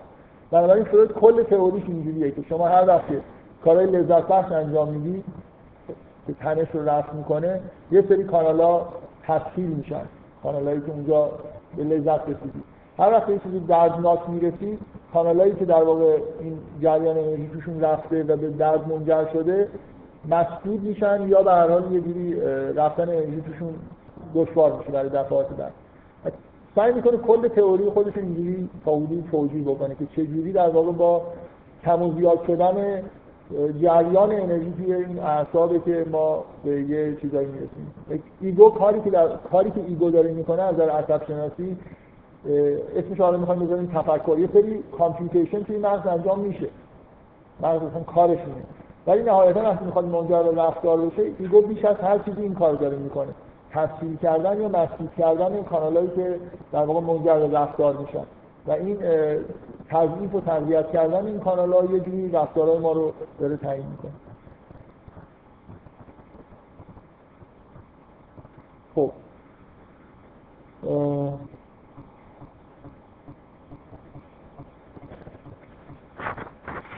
من می‌خوام در مورد در واقع بحثای این چیزی که من الان گفتم به غیر از اینکه مفهوم همون id و ego و superego رو یه مقدار اصولی تر بیان کردم چیز دیگه ای فقط سعی کردم که همه چیز رو برگردونم به اون مفروضات اولیه فروید که چرا یه جوری مجبوره که اینجوری نگاه کنه. اگه بخواد اون شرایطی که فرض کرده رو ارضا بکنه یعنی یه تبیین علمی به معنای زمان خودش رو. خب. دیدگاهی که الان پیدا می‌کنیم فرض کنیم مفروضات فعلی که گفتم و قبول کنیم. چیزی که در مورد انسان الان می‌بینیم اینی که از حداقل از سه جهت انسان دچار یه گرایش های مختلفی یکی این که یه نهادی هست که لذت طلبه می‌خواد پرخاشگر چیزهایی رو در بیرون می‌خواد اصلا از این ببره این جزء بشه و مینیموم تنش برسه. این از یه طرف داره سیگنال میده و فشار میاره. از طرف دیگه شما واقعیت رو دارید دیگران دارن زندگی می‌کنن. مثلا فرض کنید که ممکنه از نظر اید که خب هیچ محدودیت اخلاقی نداره اگه اسباب بازی خوبه با به هر نحوه ممکن می‌خواد اونو به دست بیاره. ولی یه موجود دیگه ای هست این اسباب بازی مال اونه و مانع میشه. بنابراین به هر چیزی که می‌خواد نمی‌رسه. واقعیت یه چیزیه که در مقابل خواسته های id وای میسته بهش تنش وارد می‌کنه. این دو تا عامل ego در بین این دو تا عامل قرار داره به اضافه superego هم ممکنه ساز دیگه هستن بزن ممکنه کاملا چیزهایی رو آموزش داده باشن برخلاف چیزی که در واقع خواسته انسان درونی انسان یعنی خواسته نهاد و واقعیت ego کاری که داره انجام میده بین این سه تا داره میانجیگری می‌کنه و من می‌خوام این تاکید بکنم که دیدگاه فروید نسبت به انسان مثل یه در واقع دیدگاه یه موجودیه که به شدت گراف به طور ذاتی دچار تعارض و تضاد. در از سه جهت داره بهش یه خواسته هایی تحمیل میشه و این ایگو باید در بین اینا یه جوری مثلا داوری بکنه در یه جایی اید رو سرکوب بکنه مطابق با خاص واقعیت رفتار بکنه در یه جایی از اون من آرمانی که superego براش در واقع در نظر گرفته تبعیت بکنه و الی آخر. اینکه کلا ego یه جوری همزاد اضطراب توی تئوری فروید. ما مرتب در واقع انگار همین یه تنش های درون و بیرون یه چیزایی به ما وارد میشه مضطرب هستیم. ego باید یه جوری در واقع این اضطرابا رو رفع بکنه. فروید یکی از مهمترین کارهایی که انجام داده که هنوز هم که هنوز کسایی که بهش اعتقاد دارن از این زیاد از این اصطلاحاتی که وضع کرده استفاده می‌کنن بغیر از این ego و superego که شاید معروف ترین اصطلاحات تئوری فروید باشه اینی که توصیفی داره از انواع مکانیسم های دفاعی که ایگو به کار می‌بره برای اینکه یه جوری اوضاع رو این تعارض ها رو کنترل بکنه. و این مکانیسم از نوع معقول رفتار کردن نمی‌دونم تفکر درست انجام دادن این حرفا صرفا نیست. یکی از یکی از مکانیسم های مثلا هشتگانه دهگانه فرویدی اینجوریه که شما مثلا ممکنه یه جوری خیلی عاقلانه ای بشینید و بین این چیزایی که بهتون تعارضایی که هست قضاوت بکنید که چجوری رفتار بکنید چه استراتژی معقول. ولی واقعیت اینه که این اتفاق نمیفته. یعنی خیلی از کارهایی که ego انجام میده خیلی از این مکانیسم های دفاعی ego خارج از محدوده کارهای معقوله. و خیلی هم اینجور کارها در واقع متداوله و زیاده. حالا من می‌خوام این مکانیسم های دفاعی رو بگم و ببینید که تو همه آدم های نرمال هم به هر این مکانیسم های دفاعی کار می‌کنن. منتها اگه در یه حد متعارفی شما از این مکانیسم های دفاعی استفاده بکنید می‌تونید آدم نرمالی خودتون محسوب بکنید و اگر از یه حدی بگذره این مواردی که دیگه نباید استفاده بشه یعنی استفاده بکنید یا عادت بکنید زیاد استفاده کردن از بعضی از این مکانیسم ها کاملا آدم آنورمال و حتی بیمار روانی ممکن بشید من مثال می‌زنم. اولین مکانیسم که تقریبا حالت به پایه همین مکانیسم ها رو داره قبلا در موردش صحبت کردیم. چیزی که فروید بهش میگه واپسرانی شما یه مجموعه از احساسات خاطرات افکار توی در واقع تولید شده در درونتون. باشون مواجه شدید مشاهداتی داشتید تبدیل به خاطره شدن که بسیار نامطلوبن یا لااقل حال نامطلوبن. ممکنه توی حالت خیلی شدید اکثر عملهای عجیب آدم نشون بده ولی به هر حال خاطرات و افکار و احساسات نامطلوبی وجود داره. یکی از مکانیسم های دفاعی که ایگو می‌تونه ازش استفاده بکنه واپسرانیه شما خاطرات خیلی اذیت کننده ای دارید از خاطراتی دارید از افکار ناشایست از نمی‌دونم احساسات ناشایست و از چیزهای مشاهداتی که براتون جالب نیست. یکی از کارهایی که می‌تونید انجام بدید اینه که اصولا این رو از حوزه خداگاه خودتون از حافظتون به یه معنی پاک کنید. پاک کردن ممکن نیست از نظر فروید ولی واپسرانی به معنای اینکه از خداگاه ببریم توی یه پستی یه جایی مثل که زباله ها رو جمع می‌کنن بندازیم این ممکنه. این کاریه که یکی از مکانیسم های روانی اساسی مکانیسم های دفاعی اساسی ایگو که خاطرات نامطلوب خودش رو با واپسرانی می‌بره توی داخل ناخودآگاه. این اولین چیزی بود که من تو جلسه صفر گفتم که اصلا یه جوری باعث شد که تئوری فروید انگار استارت بخوره. اینکه در مواردی که بیماری های هیستریک رو مشاهده می‌کردن متوجه این شدن که اینا یه جوری انگار این بیماری های هیستریک فلجای موضعی که منشأ جسمانی نداره منشأ روانی داره اینا برمیگردن به یه سری خاطرات واپس شد و اگر اینا رو بتونیم از ناخداگاه بیاریم دوباره وارد خداگاه بکنیم یه جوری انگار همه چیز درست میشه. من می‌خوام حالا توضیح بدم با این چیزایی که الان می‌بینید از فروید که چجوری میشه اینو فروید چجوری اصلا این مکانیسم رو توضیح می‌کنه؟ مثل اینکه در واقع مثل اینه که شما یه کانالی که یه بار به یه چیز نامطلوب مثلا یه, یه احساسی که به شدت باید سرکوب می‌شده. در شما به وجود اومده و رفتید که این کانال رو مسدود بکنید. ولی سیستم عصبی ما اینجوری نیست که شما وقتی یه کانالی رو دارید مسدود می‌کنید خیلی راحت بتونید مثلا فرض بکنید که با یه دستور عمل ساده ایگو بتونید یه کانال خاصی رو مسدود بکنید. این کانال کانال ممکنه کانالی باشه که خیلی چیزای دیگه هم رفته. دقت می‌کنید. مثل کانال آبی که علاوه بر اینکه به اون خاطرات شما به اون جای خاصی که شما می‌خواید آب نرسه مستقیم رو اونجا آب برسونه ممکنه انشابای خیلی زیادی داره به چیزای خیلی حیاتی و مهم دیگه هم مربوط باشه. شما برای مسدود کردن یه راه یه کانال عصبی کاری که دارید انجام می‌دید اینه که اینو مسدود می‌کنید و خیلی چیزای دیگه هم ممکنه مسدود بشه. ممکنه اگه بخواید یه خاطره رو مسدود بکنید خاطرات که مضر نبودن همراهش از بین بره. حتی ممکنه توی حالتهای خیلی شدید وضعیت اینجوری باشه که شما بخشی از اعصاب رو دارید مسدود می‌کنید که مربوط به حرکت کردن دستتون باشه. دقت می‌کنید؟ در این حد ممکنه این واپسرانی یعنی مسدود شدن این کانالات جنبه های قوی پیدا بکنه. و هیستری از نظر فروید اینجوری ایجاد میشه. کانالی وجود داره که شما می‌خواید مسدودش بکنید. در اینکه قبلا در واقع اون کانال منجر به یه چیز به اصطلاح هیجان منفی فوق العاده شدیدی شده.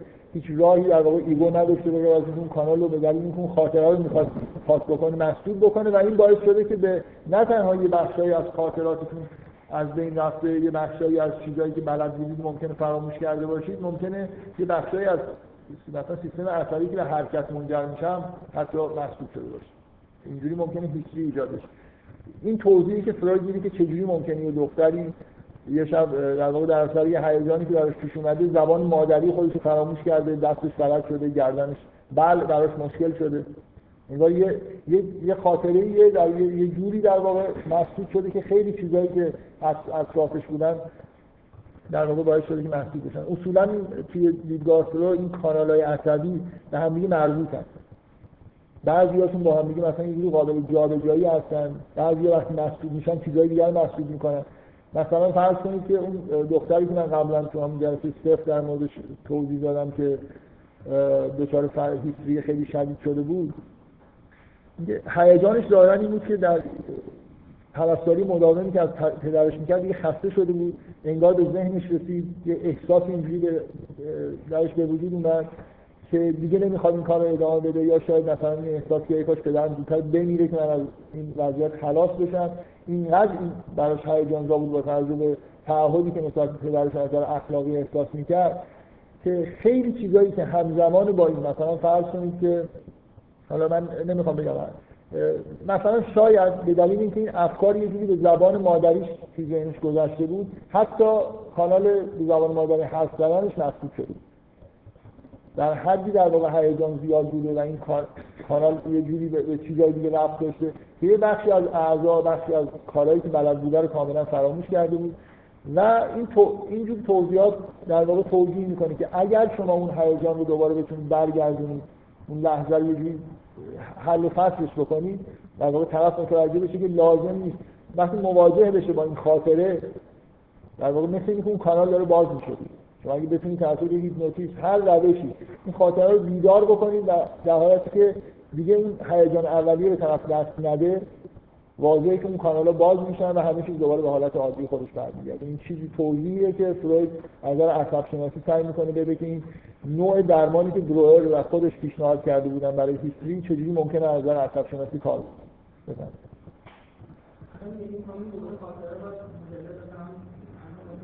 فروید اولین مشاهده مهم فروید و دروئر این بود که هیستری اینجوری درمان میشه. یعنی اگر خاطرهای نامطلوب بیان بشن طرف بتونه هیجان خودش کنترل بکنه. خب شما چی فرض کنید دیگه یه سال گذشته دیگه واقعا این مسئله هر چیزی در بعد از گذشته زمان دیگه اون هیجان اولیت از اون میره. شما اگه در حضور یه نفر مثلا اعتراف بکنید اینکه آره همچین فکری به ذهن من رسید یا یادآوری بکنید اون خاطرات نامطلوب مثلا یه آدمی به طور ناخودآگاه کسی رو کشته در دوران کودکی. یه فیلمی هست از هیچکاک بهشون مارنی.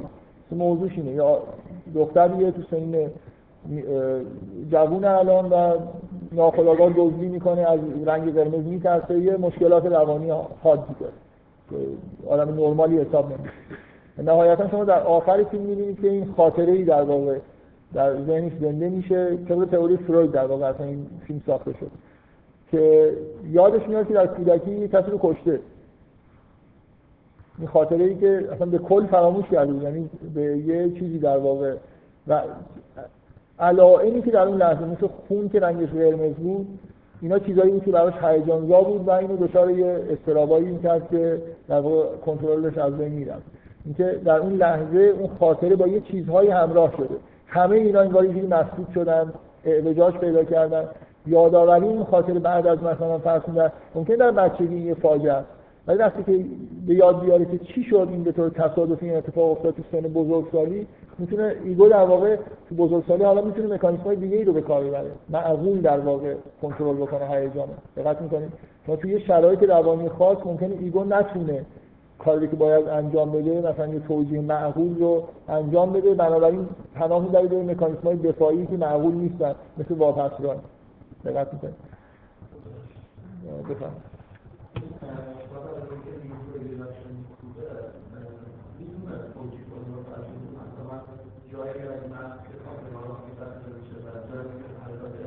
به فروید این آوانس رو بدید که در حال شناسایی مرز و عصب شناسی در قرن اواخر قرن 19 رو بلده داره تئوری رو در واقع میگه با معلوماتی که اونجا. مثلا اینکه مثلا چقدر اطلاعات این موقع وجود داشته در مورد مثلا بخش از نفس کنترل کلام رو به عهده دارن.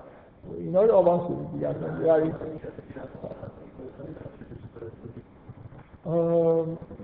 من فکر می‌کنم که الان فرویدیستا به این بخش های کار فروید خیلی علاقه من نیستن. اصلا این دیگه ریداکشنیسم اون معنایی که اون بود نیستن. اتفاقا تنها کسایی که الان یه خورده به این بخشای کار فروید علاقه اونایی که در لکان هستن. لکان به این چیز علاقه و برای اینکه اینا جزو آثار اولیه فروید هستن حالا بعدا اگه در مورد لکان صحبت کردیم لکان آثار اولیه فروید خیلی مهم می‌دونه. خیلی بهشون اتفاق می‌کنه. ولی واقعا اصولا این بحثا توی روانکاوی این شکلی خیلی وجود نداره. اگر هم هست من تو مینستریم نیست ممکن آدم های خاصی باشن واقعا موضوع جالبیه دیگه. ببینم که الان با عصب شناسی موجود چقدر میشه این حرفا رو توضیح بدم. در حال دیدگاهی من ببینید مکانیسم دفاعی رو بگم بعدا سوالو. این ببینید این این که در مورد این دختر که یکی از شخصیت معروف تاریخ روانکاوی اتفاق این انجام شده این خب یه چیز خیلی خیلی در واقع چیزی غیر غیر عادی و غیر معمولیه. وابستگی در همه ماها در یه حد خیلی نرمالی وجود داره. مثلا یه چیزی که همه ما در واقع شاید بهش توجه کردیم اینه که مثلا فرض کنیم ما شاید فراموشی ها میشیم بعضی اسما ممکنه فراموش بکنیم. در حالی که چیز نیست. یعنی خیلی طبیعی نیست که فراموش بکنیم. بذار مثالی که از خود فروید فکر می‌کنم. یه مردی که به یه زنی علاقه بود بعد از این مدتی یک کس این زن با کسی دیگه ازدواج می‌کنه. اینا با هم دیگه این دو مرد با هم دیگه کاری مستمری داشتن و دارن. ولی بعد از این اتفاق میفته هیچ وقت مرد نمی‌تونه اسم اون یارو یادش بیاد هر وقت که می‌خواد اسمشو ببره باید یکی بپرسه که یارو میگه که مثلا ما بهش جنس میدیم اسمش چیه؟ فرداش پس فرداش. مثلا انگار یه جوری یه کانالی که این اسم جایی نوشته شده و این راه نداره دیگه به این اسم. این یه چیز خیلی این آدم آنورمال حساب نمیشه. فروید معتقده که همه فراموشی های ما یه جوری مربوط به این میشن که بعضی از کانالایی که به بعضی از چیزها مربوط میشن سری اطلاعات اینا ممکنه در اثر یه هیجانهایی مسدود شده باشن. درست؟ یا مثلا این چیزی که همه ما باش مواجه هستیم کم و بیش در واقع تو همین مقوله واپسرانی می گنجه اینه که شما گاهگداری بعضی از خاطرات قدیمی خودتون یه نفر می‌بینید شروع می‌کنید از خاطرات بچگیتون گفتن و متوجه میشید که خاطره تو ذهن شما یه جوری دیگه ای نقش بسته اونها چیز دیگه ای میگن. من براتون پیش اومده یا نه. ذهن ما خاطرات رو یه خود دستکاری می‌کنه. واقعا بعضی از های جدید خیلی روی این تاکید دارن به عنوان یه منبع خوب برای شناسایی آدم ها که حالا من اونو شاید بعدا یه جوری به عنوان کاربرد جالب بهش اشاره بکنم.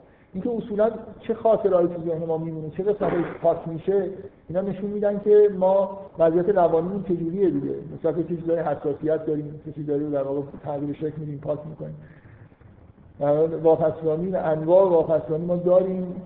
از نوع فراموش کردن تغییر شکل دادن و اینا اصلا چیزای غیر عادی نیست. مگر اینکه یه چیز خیلی عجیب و غریبی رو مثلا یه احساس فوق العاده هیجان انگیزی رو بخوایم دچار واپسرانی بکنیم که من منجر بشه به یه تغییراتی مثلا توی شبکه عصبی اینطوری که حالا فروید توضیح میده که باعث به باعث ایجاد هیستری یا خیلی چیزا دیگه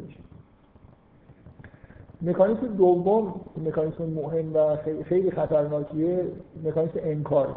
انکار یعنی اینکه شما با یه احساسی مواجه شدید احساسی رو دارید واقعیتی رو دیدید و اصلا به کل منکرش میشید. اینجوری نیست که فراموشش بکنید.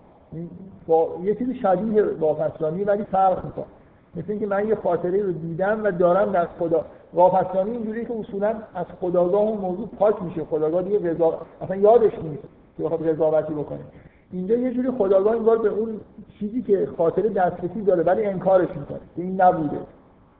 دقت می‌کنید مثلا فرض کنید موردای بذار از موردای ساده شروع بکنم این دفعه بعدا حالت بیمارگونه رو بگم مدلای خیلی ساده این که آدما مثلا فرض کنید نشانه های بیماری رو در خودشون می‌بینن ولی از ترس انگار اینکه نکنه واقعا برن دکترای خیلی بدی بشنون یه جورایی چیزش می‌کنن دیگه انکار می‌کنن. یه مثلا مادری تو بچه خودش آثار یه, داستان معروفیه تو این کتاب ایستوپش اشاره شده. که از داستان های یوجین اونیل مادری می‌دونه که بچهش سل داره و این سرفال سرفال عادی نیست. ولی هی مثلا میگیم سرما خورده چیزیش نیست. هی بدتر میشه اوضاع مثلا اینکه داره انکار یه چیزی رو که به طور طبیعی باید بهش توجه بکنه به دلایلی داره انکار می‌کنه.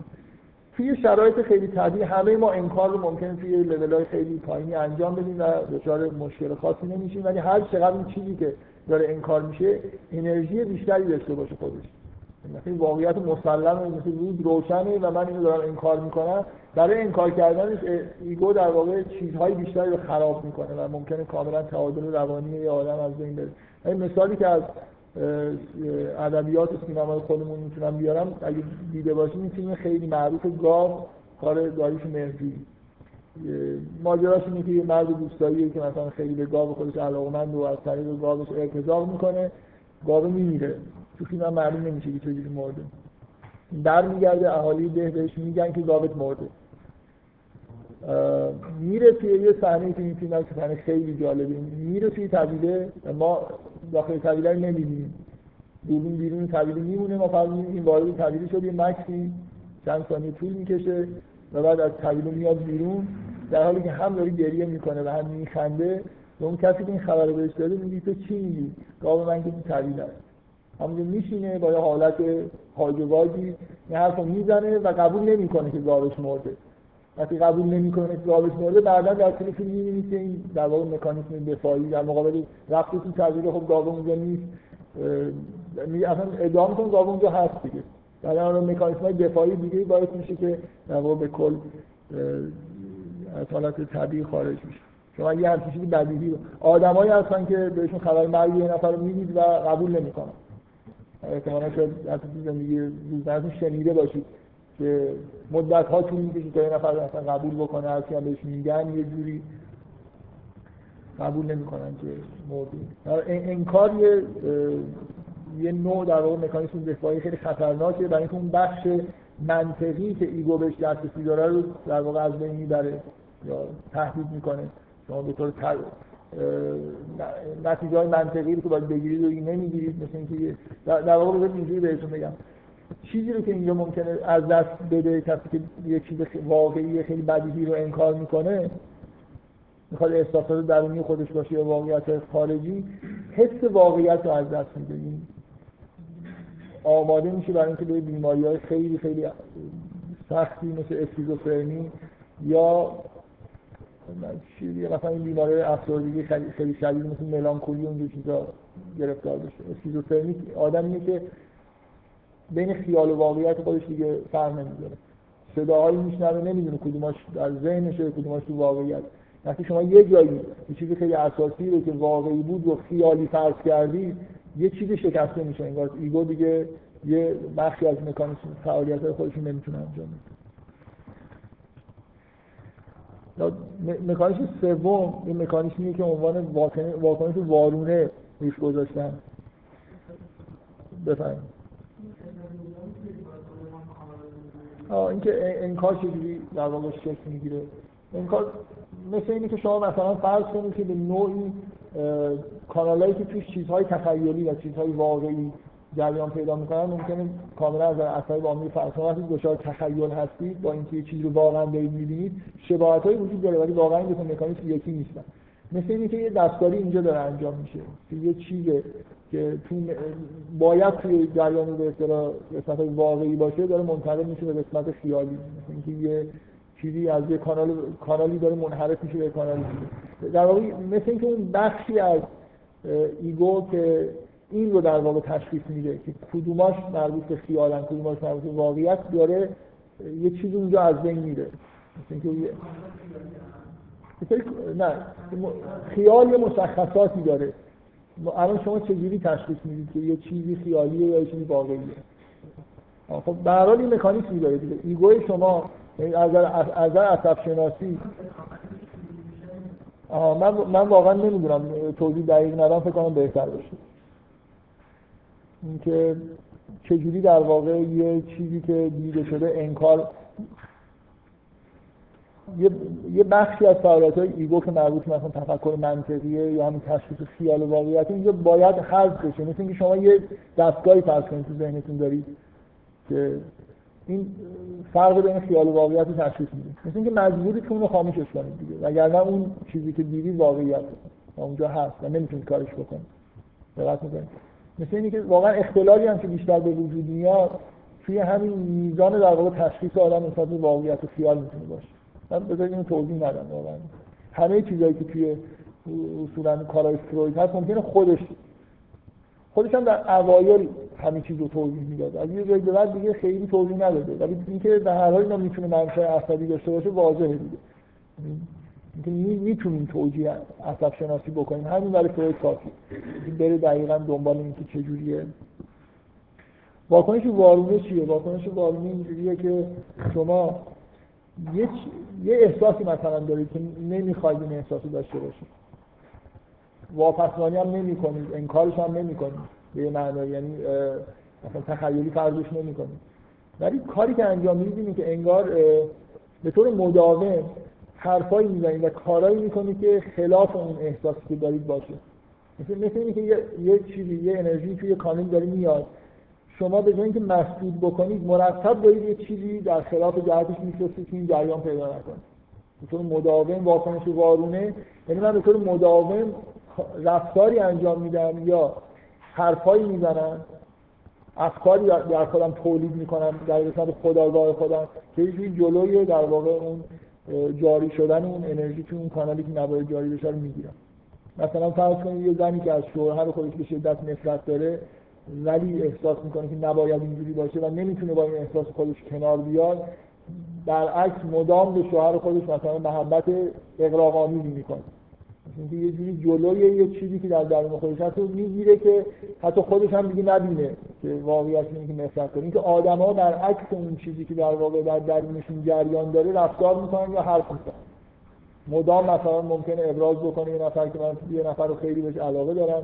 هی مثلا بگه بگه در حالی که همین افراطش انگار یه جوری نشون میده که یه مسئله وجود داره. خب آدم که علاقه داره هی مثلا گفتنش چه فایده ای داره واکنش وارونه در واقع یه جوری شبیه مسدود کردن یه کاناله ولی با یه جریان مخالف ایجاد کردن. این خیلی واکنش اساسیه در حالت نرمالش کمتر خب ممکنه پیش بیاد که این واکنش های وارونه حالت مرضی پیدا بکنه. یه واکنش هایی که بیشتر تو آدم های نرمال هم دیده میشه خیلی زیاد دیده میشه. من اگه یه روزی شاید واقعا به عنوان کاربرد خیلی مهم بهتون بگم که چرا این واکنش وارونه خیلی مهمه. در واقع به طور کلی بهتون بگم که خیلی از چیزهایی که خیلی از تصوراتی که مثلا شما در مورد خودتون دارید اینا همه در واقع به دلیل اینکه تحت این واکنش وارونه به وجود اومدن. دقت می‌کنید؟ مثلا این یکی از روش های خودشناسی از آدما می‌پرسن که شما سه تا مثلا فرض کنید ویژگی خیلی خوبی که فکر می‌کنید دارید رو بگید. منطقه واقعا میرم ویژگی خوب ویژگی که یه جوری اگه بخواید به چیزی مغرور بشید به چی مغرور میشید چی فکر می‌کنید که اون نقطه قوت شما در مقابل دیگرانه؟ تقریبا با قاطعیت میشه گفت اینا اون چیزایی که ندارید برعکسش دارید به دلیل می‌دونید چرا؟ برای خاطر اینکه آدم وقتی که آدم وقتی به نرمال به خودش به ویژگی های خودش نگاه می‌کنه حس مثلا افتخار کردن غرور و تاکید زیادی روش اون چیزایی که خیلی ذهن خداگاهش فوکوس می‌کنه به طور غیر عادی نشون میده که اونجا مشکلی وجود داره. آدمایی که خیلی از خودشون یه چیزی تعریف می‌کنن مثلا فرض کنید یه آدمی که خیلی خفیفه چیکار می‌کنه؟ خب مثل از درون خودش در فشار دیگه. می‌دونه که باید مثلا یه کارایی بکنه ولی نمی‌تونه بکنه. خب یه احساس ناخوشایندی در واقع اینجا وجود داره که می‌خواد داشت مبارزه بکنه. یه کارهای کوچیک انجام میده. یه صد تومن مثلا یه بار به نفر میده. ولی اولا چونش فشار میاد و ثانیا برای خاطر اینکه می‌خواد در واقع جلوی اون احساس نامطلوب بگیره این در نظرش اگزاجری میشه. که من اصلا خیلی آدم با گذشتی هستم. مثلا خیلی کار من من باور کنم یه آدمی که تقریبا میلیاردری اینو شنیدم که خیلی از خودش تعریف می‌کرد که آدم خفیفی داره خیلی شهرت آدم چیز بخشنده داره که خیلی شهرت خصاصت داره. و دلیلش این بود که فکر کنم سرپرستی یکی از این بچه‌ها یتیم کمیته امداد رو به عهده گرفته بود. مثلا فرض کنید روزی یه میلیون درآمد داره. مایی نمی‌دونم هر سالی سالی چقدر میدن؟ مایی ده هزار تومن مایی ده هزار تومن این بچه ها اینو برای خودش بزرگ کرده بود و دیگه دلیل قاطع برای اینکه من آدم بخشنده هستم دیگه هم دیگه من کار خیلی بزرگ انجام خیلی خیلی چیزهایی که ما در مورد خودمون فکر می‌کنیم کاذبه. یکی از دلایل کاذب بودنش وجود این مکانیسم واکنش وارونه ما ضعف‌های خودمون رو توسط یه افکار خداگاه تأکید کردن روی یه چیزهای خداگاه سعی می‌کنیم بپوشیم. خیلی از چیزهایی که در مورد خودتون فکر می‌کنیم غلطه. یکی از معروف ترین مکانیسم های دفاعی فراخوکنی یه چیزی که در درون من هست من اذیت می‌کنه اینو به دیگران نسبت میدم راحت میشم. اگه من آدم مثلا فرض کنید از درون خودم احساس بدی دارم مثلا خیلی خفیفم شروع می‌کنم به تئوری بافتن که مردم خیلی خفیفن مردم مردم اینجوری هم مردم همه دزدن مردم. وقتی در درون خودم یه احساس اینکه میل دارم دزدی بکنم مثلا یه جایی به وجود میاد شروع می‌کنم تئوری درست کردن در مورد دیگران که همه مردم دزدن مردم اینجوری می‌بینن. اصلا انگار انگار این مکانیزمی در درون ما وجود داره که همین اینکه بین بیرون و درون میشه یه جوری. همونجوری که بین خیال و واقعیت میشه یه مکانیزم درست کرد که عوض بشه. مثلا جاست درون و بیرون رو هم میشه یه جوری توسط ایگو تغییر داد. یه چیزی درون من هست و میتونستمش بیرون و راحت میشه این خیلی مکانیزمه. باز دقیقا در ادامه همون تست خودشناسی که میگن که صفتهایی رو بگید که احساس می‌کنید که خیلی دارید نه به طور نرمال. ممکنه آدم ها به طور نرمال در مورد خودشون بدونید که خیلی روی صفت خودشون فشار به اصطلاح فشار غیر عادی داشته باشن بگن که خب من این صفت دارم خیلی مهم نیست. جایی که آدم حس افتخار و غرور و اینا میاد و خیلی روی یه چیزی تاکید می‌کنه میل داره همش از این صفت ویژه‌ای که داره حرف بزنه برای دیگران. اینجا نشون میده که مکانیسم واکنش وارونه وجود داره. وگرنه آدم ممکنه همینجوری ویژگیهایی در مورد خودشون خوب باشه و بدون جایی که خیلی از چیزی بدتون میاد. مثلا دوم اون تست چه صفتی در آدمای بیرون ببینید اصلا براتون قابل تحمل؟ اینا اون چیزایی که شما دارید. در درون خودتون هست. مثلا فرض کنید آدمایی که اینجوری هستن مثلا من به هیچ وجه نمی‌تونم باشون زندگی بکنم بدترین صفت من نظر من اینه. و همین احساس که انگار میگردید از دیگران این چیزایی رو پیدا بکنید. اینا اینا تحت تاثیر این مکانیسم فرافکنی. یه حرف سیاسی بزنم واقعا. آمریکایی‌ها یه ملت خاصی هستن واقعا. اینقدر خب اینقدر ملت خاصی هستن. خیلی جامعه شناسا فیلسوفا مثلا ژان همه ژان کتاب در مورد آمریکا نوشته. همه اینجور اگه این دیگه چه ملتی. ملت در تاریخ مثلا همچین ملتی چیز نداشته سابقه نداشته. از این نظر این حالت به اصطلاح به اصطلاح گوسفندواری که دارن. شما این فرانسوی ها رو نگاه کنید یه قانون تصویب شد که یه سری مثلا آدما رو میشه با یه شرایطی تازه اخراج کردن چیکار کردن؟ آمریکایی هر کی رو می‌خوان اخراج میشه هیچ تامین اجتماعی ندارن از گشنگی و بیماری اگه بمیرن مثلا واقعا شرایط کاری از تامین اجتماعی تو آمریکا در حد صفره. پول داشته باشید می‌تونید برید دکتر نداشته باشید نمی‌تونید برید دکتر. اینکه چجوری یه ملتی با همین اینا می‌سازه و بسیار هم زیاد کار می‌کنن و اصلا هم احساس بدی ندارن. در پدیده یه یه چیزی در آمریکا هست الان خیلی مورد توجه بعضی از این روشن فکرهای اروپایی قرار گرفت. اروپایی اصولا آمریکایی ها رو به عنوان موجوداتی که قابل مطالعه هستن این مرتب در موردشون کتاب این حس انگار, انگار در, شما تمام چون در قرن بیستم مثلا نیمه دوم قرن بیستم نگاه کنید. تمام گرفتاری های دنیا از آمریکا واقعا شروع میشه. یعنی شما تمام این ابتزال فرهنگی از آمریکا شروع شده. هر چیزی بدی که الان توی دنیا به عنوان پدیده های بده. قرن بیستم می‌بینید اینا به شدت مربوط به آمریکا و فرهنگ آمریکایی. مثل اینکه در واقع یه چیز توی سیستم آمریکایی یه پدیده های شیطانی وجود داره که هی مثلا چیزای بد داره برای جهان تولید می‌کنه. بمب اتم و اینا فقط استفاده کردن. تمام مدت دارن جنگ را میندازن. محیط زیست می‌خواد همه آلودگی محیط زیست رعایت می‌کنن بگر از آمریکا یا هر چیزی بگید انگار یه جوری منشأش خلاصه از نظر فرهنگی و اجتماعی برمیگرده به ملت آمریکا که نسبت به و ببینید یه, یه توجیهی که همیشه ملت آمریکا طبق این مکانیسم فرافکنی مثل اینکه یه زشتی و پلیدی از اول اصلا این چجوری تشکیل شده؟ سخت و اطلاع چون تاریخ آمریکا رو نگاه کنید همش اینا کارهای انجام دادن که واقعا قابل بخشش نیست. بمب اتم استفاده کردن. هر کاری بگید کردن دیگه هیچ معیار اخلاقی تو زمینه سیاسی. اصلا اینکه اخلاق از سیاست خارج شد وقتی تو اروپا باز مثلا انگلیسی ها یه چیزایی رو رعایت می‌کنن. شما به این انقلاب جنبش استقلال طلبی تو هند نگاه کنید برای انگلیسی خیلی مهم بود هندو داشته باشن. ولی به نظر میاد خلاص یه خط قرمزای اخلاقی برای اینکه یه کارایی رو نکنن داشتن. یه به اصطلاح اینکه یه خورده لاقل شبیه جنتلمنا باید رفتار بکنن. هر کاری ولی آمریکایی‌ها اصولا سیاست آم... این از آمریکا شروع شد که سیاستش اخلاقی نباید وجود داشته باشه. حالا بگذاریم. که همیشه آمریکایی‌ها احساسشون واقعیت اینه که یه چیز بغرنجی در درون این ملت هست. نیروی مخربی در درون این ملت این از اول به وجود اومده هم رشد کرده. این سیستم اقتصادیشون یه سیستم اقتصادی مخرب و غیر اخلاقیه. و برای خاطر اینکه آمریکایی احساس خوبی بکنن هیچ ملتی فکر نمی‌کنن به اندازه آمریکایی احساس بکنن که خیلی خوبه و از این بهتر دیگه نمیشه. همیشه شما نگاه کنید در طول تاریخشون یه چیز شیطانی در بیرون خودشون نشانی می‌گیرن و بر علیهش میجنگن. یعنی یه حس فرافکنی خیلی خیلی شدیدی تو ملت آمریکا وجود داره. مثلا در یه دوران سالها داشتن به عنوان مثلا سردمدار نمی‌دونم آزادی با کمونیست میجنگیدن.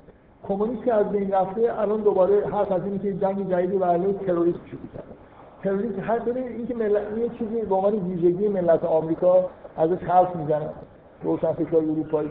اینکه ملت آمریکا نمی‌تونه وجود داشته باشه و به حیات خودش ادامه بده مگر اینکه یه چیز یه دشمنی رو در بیرون خودش فرض کنه و با تمام وجود در علیش بجنگه. اینجوریه که حس خوب بودن رو پیدا می‌کنه.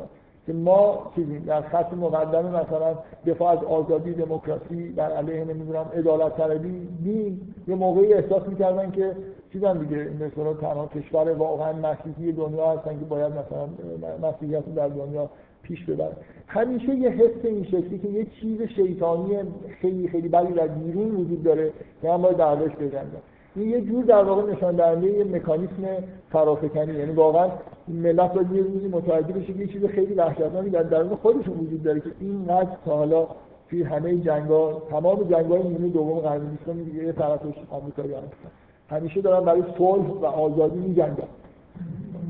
اصلا ریگان این شعار رسمیش بود. صلح جنگ برای صلح. می‌جنگن. همه آدمای دنیا رو می‌کشن برای اینکه مثلا صلح برقرار بشه حالا بگذاریم. فرافکنی یه چیزه یه پدیده ای که همه ما در واقع ازش استفاده می‌کنیم. توی شرایط هارد همه این مکانیسم ها می‌تونن منجر به بیماری روانی بشن.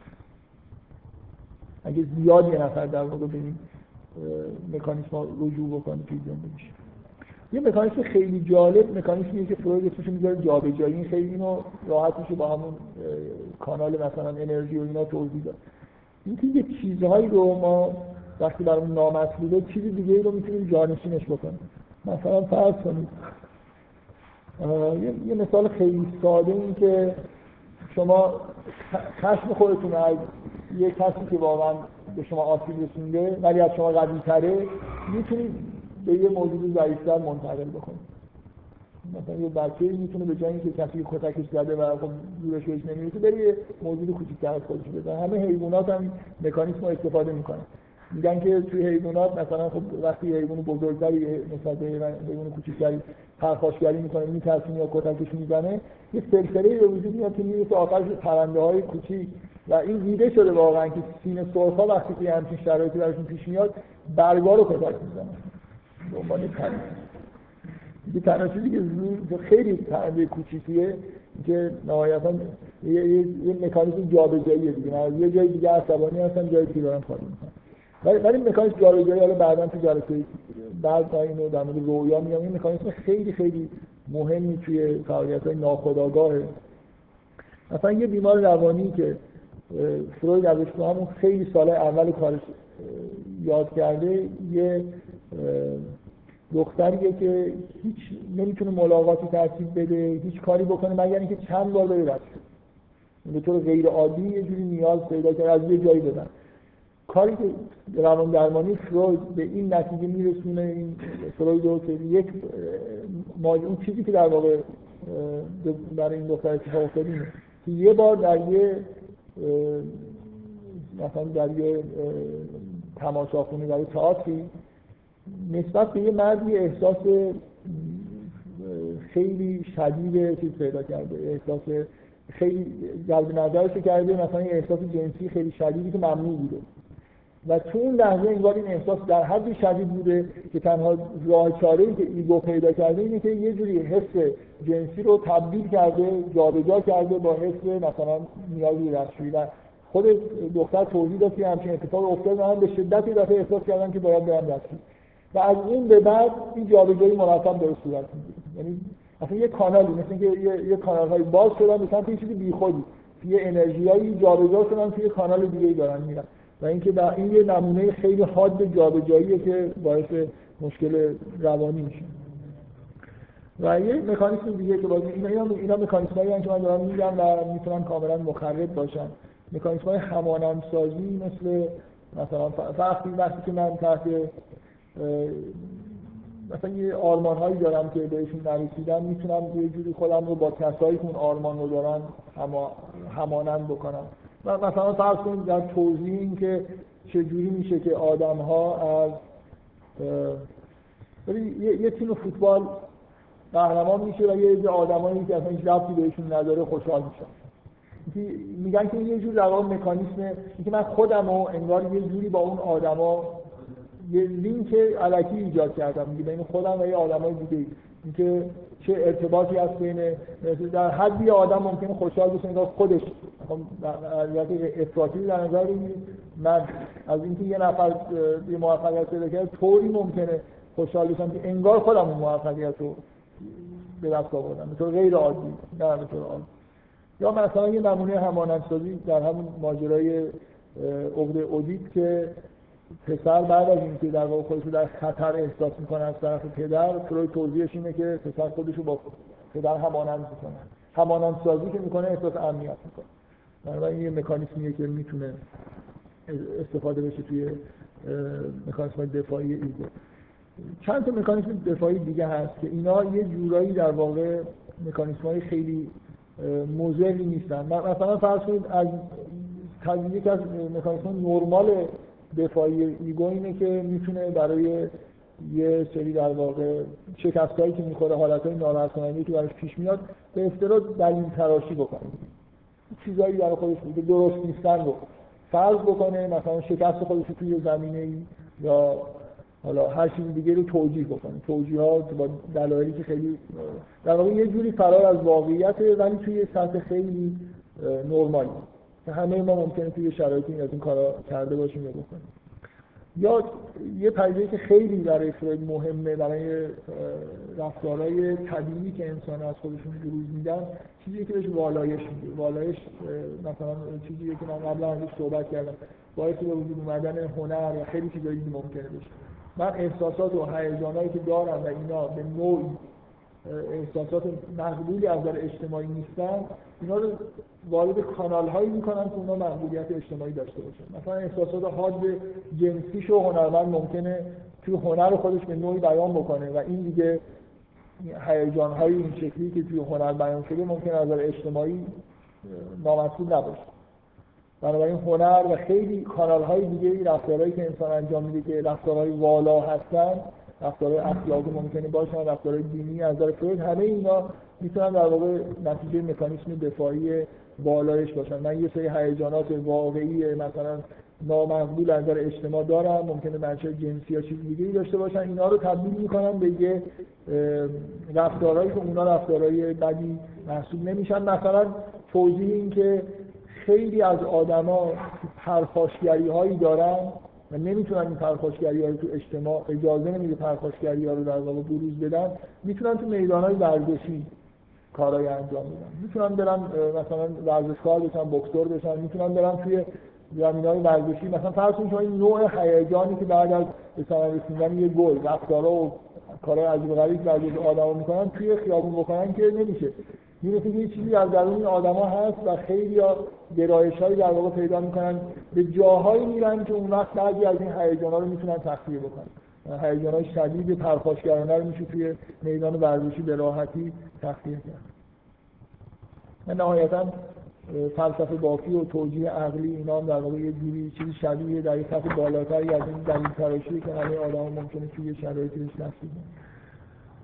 ولی من یه مکانیسم خیلی اساسی رو که حالا نمی‌رسم توضیح بدم ولی می‌خوام بگم که جلسه بعد چی کاری که می‌خوایم بکنیم چیه. یه مکانیسمی هست که خوب نیست به نظر من در کنار این مکانیسم ها به بررسی بشه. چیزی که بهش واپسگردی میگه فروید. اینکه ما توی شرایط حادی ممکنه واپسگردی بکنیم به مراحل رشد که ازشون گذشتیم. مثلا فرض کنید همون توضیحی که من جلسه در جلسه صفر دادم در مورد مراحل رشد مثلا مراحل دهانی و نمی‌دونم مقعدی و جنسی. ممکنه یه آدمی توی شرایط مثلا فرض کنید واپسگردی مثل اینکه آدم توی استرس و استراب شدید که بهش وارد میشه بعضی شروع می‌کنن شست خودشون رو میمکن مثلا یه توی یه کارتون معروفی هست که رابین هود داره. پادشاه وقتی که خیلی مثلا بهش فشار میاد دیگه مثل بچه در واقع میره مثل بچه ها رفتار می‌کنه دیگه. پناه می‌بره به یه لذت کودکانه که باید ازش گذشته باشه. از نظر فروید هیچ آدمی مراحل رشد خودش رو حالا با همون توصیف فرویدی به طور کامل طی نمی‌کنه. همیشه بازمانده هایی از اون لذت هایی که دوران کودکی باشه باقی میمونه و طبیعی هست یعنی اینجوری نیست که بشه کاملا از این مراحل گذشته به طور کامل گذشت. توی شرایطی های بزرگسال ممکنه برگردن به بعضی از مکانیسم های کودکانه ای که باید فرض کرده باشن. اینو اسمشو می‌ذاره واپس چرا میگم این خوب نیست کنار مکانیسم های دفاعی دیگه بررسی بشه؟ برای اینکه این یه چیزی بیش از یه مکانیسم دفاعیه مثل یه فرایند روانی. من چیزی که دفعه دیگه می‌خوام بگم در واقع یه جوری یعنی این فرایند روانی برای اینکه ممکنه یه جوری باعث تحولات خیلی بزرگ بشه مثل یه چیز مثل یه در واقع چیزی که در یه لحظه تا انجام نمیشه ممکنه فرایند باشه واقعا طول بکشه تا اینکه آدم یه شخصیتش در واقع تغییر بکنه و به حالت واپسگردی دچار بشه. چیزی که من دفعه بعد می‌خوام بگم این واپسگردی رو که شاید بزرگترین مکانیسم یه از مکانیسم های دیگه کلیتر به نظر می‌رسه رو می‌خوام توضیح بدم. و اطلاعات جالبی که در واقع توی فروید توسط این مکانیسم به دست ما داده میشه که انحراف ها چجوری به وجود میان؟ مثلا انحراف های جنسی. و در کنارش بیماری های روانی چجوری به وجود میان؟ با استفاده از این مکانیزم فروید یه الگوی مدل کلی ارائه میده که توش به نوعی انحراف ها و بیماری های روانی به اصطلاح خودش انحراف ها نگاتیو بیماری های روانی هستن. من به معنی اینو توضیح میدم دسته بعد که چی می‌خواد بگم بعد جلسه آینده در مورد سایر فرایندها فرآیندها چیزی مثلا فرض رویا دیدن یه فرآیند دیگه. نمیشه گفت مکانیسم دفاعی انواع مکانیسم دفاعی توی رویا ممکن دخالت بکنه. رویا دیدن خیال پردازی خلق آثار هنری اینا همه در واقع فرآیندهایی هستن که یه جوری تلفیق از مکانیسم دفاعی مختلف هستن. و یه به هر حال باعث میشن که آدم بتونه از استرابایی که اون تعارضای درونیش بهش وارد می‌کنه فرار بکنه. خب. خوب بود اگه این واقعیت رو بیرم خود می‌گفتم تو این جلسه ولی فکر کنم بحث باشه پنج رو در دقیقه نمی‌تونم بگم اولش می‌تونید سوال کنم بفهم با شرطی شدن. شرطی شدن مکانیسم دفاعی نیست. شرطی شدن یه پدیده روانیه که می‌خوام بگم اصلا مقوله شرطی شدن جاش اینجا نیست که مطرح شرطی شدن یعنی اینکه شما شرطی شدن این چیزیه که توی تئوری فروید بیشتر در واقع به این اینو توجیه می‌کنه که چجوری ما super ego رو درونی می‌کنیم. شرطی شدن یه مکانیسماییه که باعث میشه چیزهایی از خارج در درون ما جا بگیره. شما مثلا فرض کنید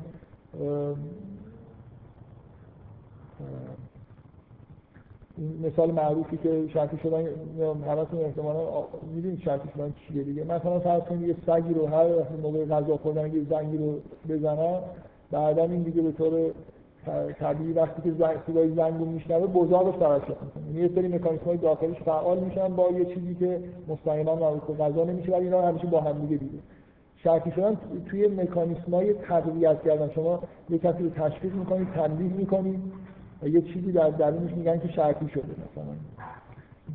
یه مکتبی در روانشناسی هست که بهش میگن مکتب رفتارگرایی. اونا همه رفتارهای انسان رو سعی می‌کردن به نوعی با شرطی شدن توصیف کنن. یه مدلی در واقع دارن رفتارگرا. که می‌خوام بگن که همه رفتار ما حتی یادگیری زبان توسط شرطی شدن انجام میشه. یعنی ما یه بچه شروع می‌کنه حرف زدن اشتباه می‌کنه. بهش میگن که اشتباه کردی. درست که حرف می‌زنه تشویقش می‌کنن و کم کم الگوهای درست حرف زدن یاد می‌گیره آره خب مثلا یه چیزی رو جابجا کرده بود. مثلا فرض کن هیجان های جنسی رو جابجا کرده بود و دچار مثلا یه حالت فیزیولوژیکی دیگه شده خب؟ شرطی شدن همیشه با تکرار به دست میاد. اینجا اصلا تکراری وجود نداره.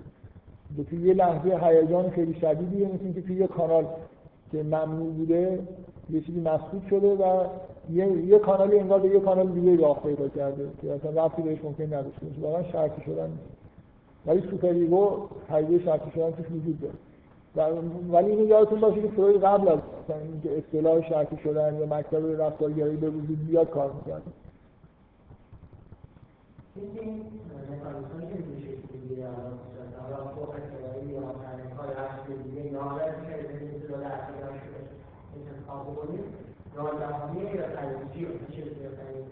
اکثر این مکانیسم هایی که بیماری منجر میشن اینا توی وضعیت خیلی حال و ناگهانی به وجود میاد. مثلا فرض کنم این جابجایی یعنی توی شرایط استیصالی که یه هیجان انرژی خیلی شدید داره آزاد میشه که نمی‌تونیم آزادش بکنیم و بنابراین می‌تونیم که یه چیزایی رو می‌زنه خراب می‌کنه به جای دیگه راه پیدا می‌کنه. یه همچین وضعیت در واقع هست که منجر به اختلال میشه. معمولا اگه تدریجی اتفاق بیفته کمتر کمتر آدم دچار اختلال میشن. معمولا تو ضربه ها هستن. فروید حداقل توی قسمت اول تئوری خودش دورهای اول خیلی روی مفهوم ضربه شما تاکید می‌کرد. این بیماری های روانی هم از این ضربه هایی در واقع به وجود اومدن حالا اصولا شاید الان یه ذره دوست داشته یعنی تمام خداهایی که تصمیمایی دیگه من خدا صرفا انحراف اینا رو به داره نگه رو به داره و ایجاد می‌کنه یعنی اصلا به یک تصمیم گیری و برنامه یعنی ما همش با خداگاه و خداگاه صرفا انسان توجیه طبق نظریه فروید خداگاه شما ایگو. شما خداگاه شما بخشی از ایگو و سوپر ایگو شما رو شامل میشه. به قسمت های سوپر ایگو شما هم ناخداگاهه. شما همه چیزهایی که بهتون تلقین شده به عنوان ارزش رو الان نمی‌دونید ممکنه یه عمری مثلا به یه دلیلی یه کارایی رو نکنید یا بکنید ولی ندونید واقعا این دستور عمله که خودشون ناخودآگاهه دقت می‌کنید؟ ما به همه مثلا جوانب دیدگاه و ارزش های اخلاقی خودمون هم آگاه نیستیم. بنابراین کل چیزی که ما در واقع به عنوان خداگاهی داریم ایگوه. این ایگو در واقع دسترسی خداگاهانه به بخشی از super ego هم ممکن داشته باشه. و کاری که داره انجام میده از نظر تو تئوری فروید میانجیگری کردن بین این تعارضایی که در اطرافش وجود داره. بنابراین این هست که خودآگاهی کارهایی می‌کنه ناخودآگاه خراب می‌کنه و این حرفا. شما شما خودتون رو وقتی به خودتون اشاره می‌کنید تئوری فروید نهاد شما اون اصلتون در واقع بخش ناخودآگاه id ه که دنبال لذت و اینجوری باید نگاه کنید به انسان وقتی تئوری فلوید رو می‌خونید. و خداگاه یه بخش مدیریتیه که داره یه چیزایی رو در واقع منیجمنت می‌کنه. تمام تفکراتتون همه چیز به نوع نه از فروید هیچ چیزی تحت عنوان مثلا حالت های فکری حقیقتی نمی‌دونم زیبایی شناسی اینا اصالت نداره.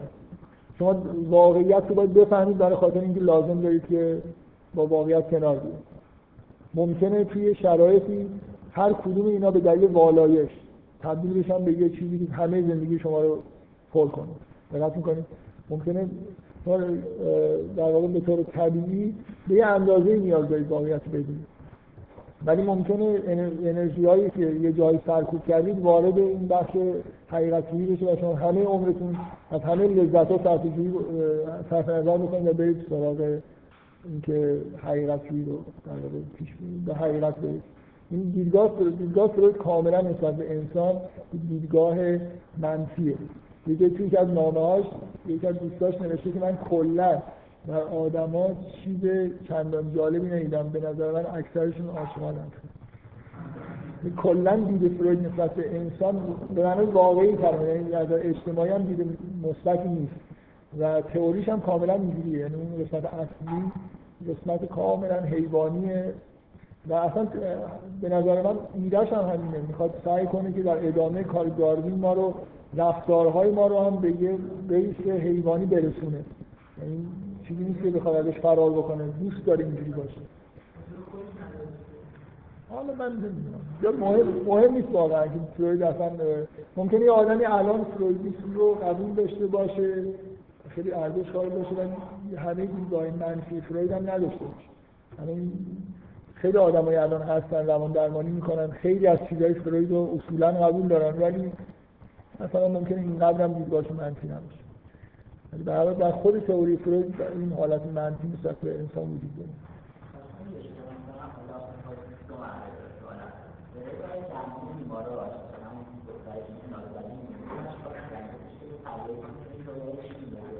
از دو من راحت کنم از فروید مکانیسم اصلی درمان آوردن یه چیزایی از ناخودآگاه به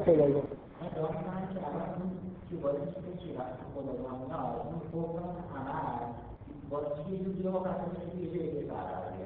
نه. یه جایی یه, شرایط خاصی وجود داشته که برخورد منطقی و آرام با یه هیجانی ممکن نبوده. بنابراین یه مکانیسم دفاعی راه افتاده و یه انحرافی به وجود اومده. یه مسیر انرژی مثلا جابجایی صورت گرفته واپس اگه تو شرایط آرام یه پزشک این مسئله رو یادآوری بکنه و تحلیل بکنه یعنی یه جوری برخورد منطقی و عقلانی رو برخورد متعارف ایگو رو بتونه اونجا در واقع با اون احساس به وجود بیاره. دیگه اون اتفاقی که قبلا افتاده یه انگار اون کانال هایی که مسدود شدن یا اضافه باز شدن این اتفاقات یه جوری در واقع از بین هم میل وجود داره. ولی با این خاطره داره کنار میاد. ببین ببین اون لحظه مثل اینکه یه آبی داره فشار خیلی زیادی اومده یه چیزایی رو خراب کرد.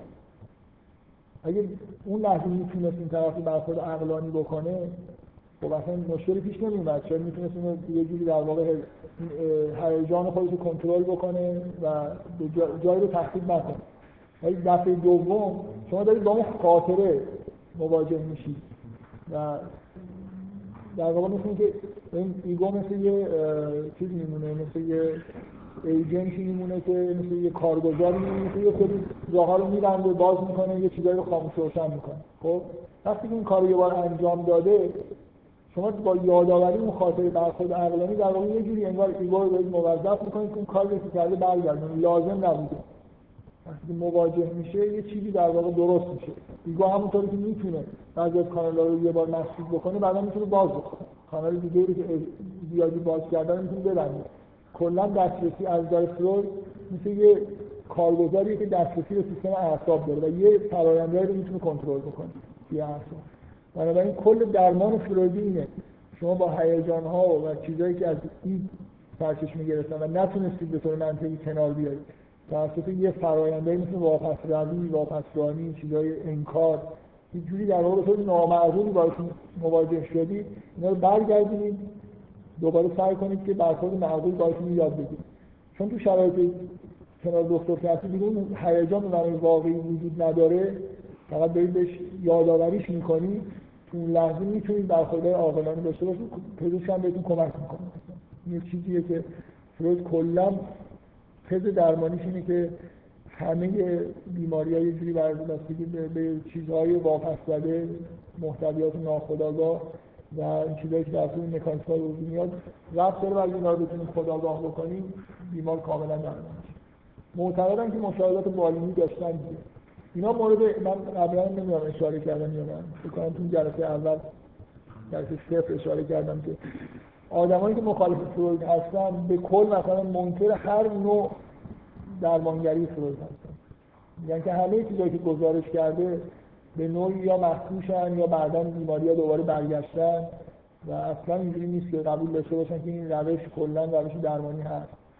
و اختلاف خیلی بزرگیه دیگه. در حالی که فروید به نوعی معتقده که همه روش درمانی همینه همین کار رو باید کرد یعنی ممکنن که اصولا این روش درمانی حتی در یه مورد کار کرده آدم های خیلی بی انصافی واقعا هستن که کلا معتقدن که هیچ ارزشی درمانی نداره چیزی فروید میگه فکر می‌کنم خیلی بی انصافی واقعا همینجور آدم تئوریش می‌خونه بدونی که مشاهده داشته باشه معلومه که گاهگداری آدمی تنشای درونی و رفتار نامعقول خودش رو ممکنه بتونه با در یادآوری و مثل حالت بازپروری چیزی تو ذهن خودش اصلاح بکنه. حالا بگذاریم. من تمام سعیمو می‌کنم که وارد مسائل درمانی نشم. رفتی به بحث من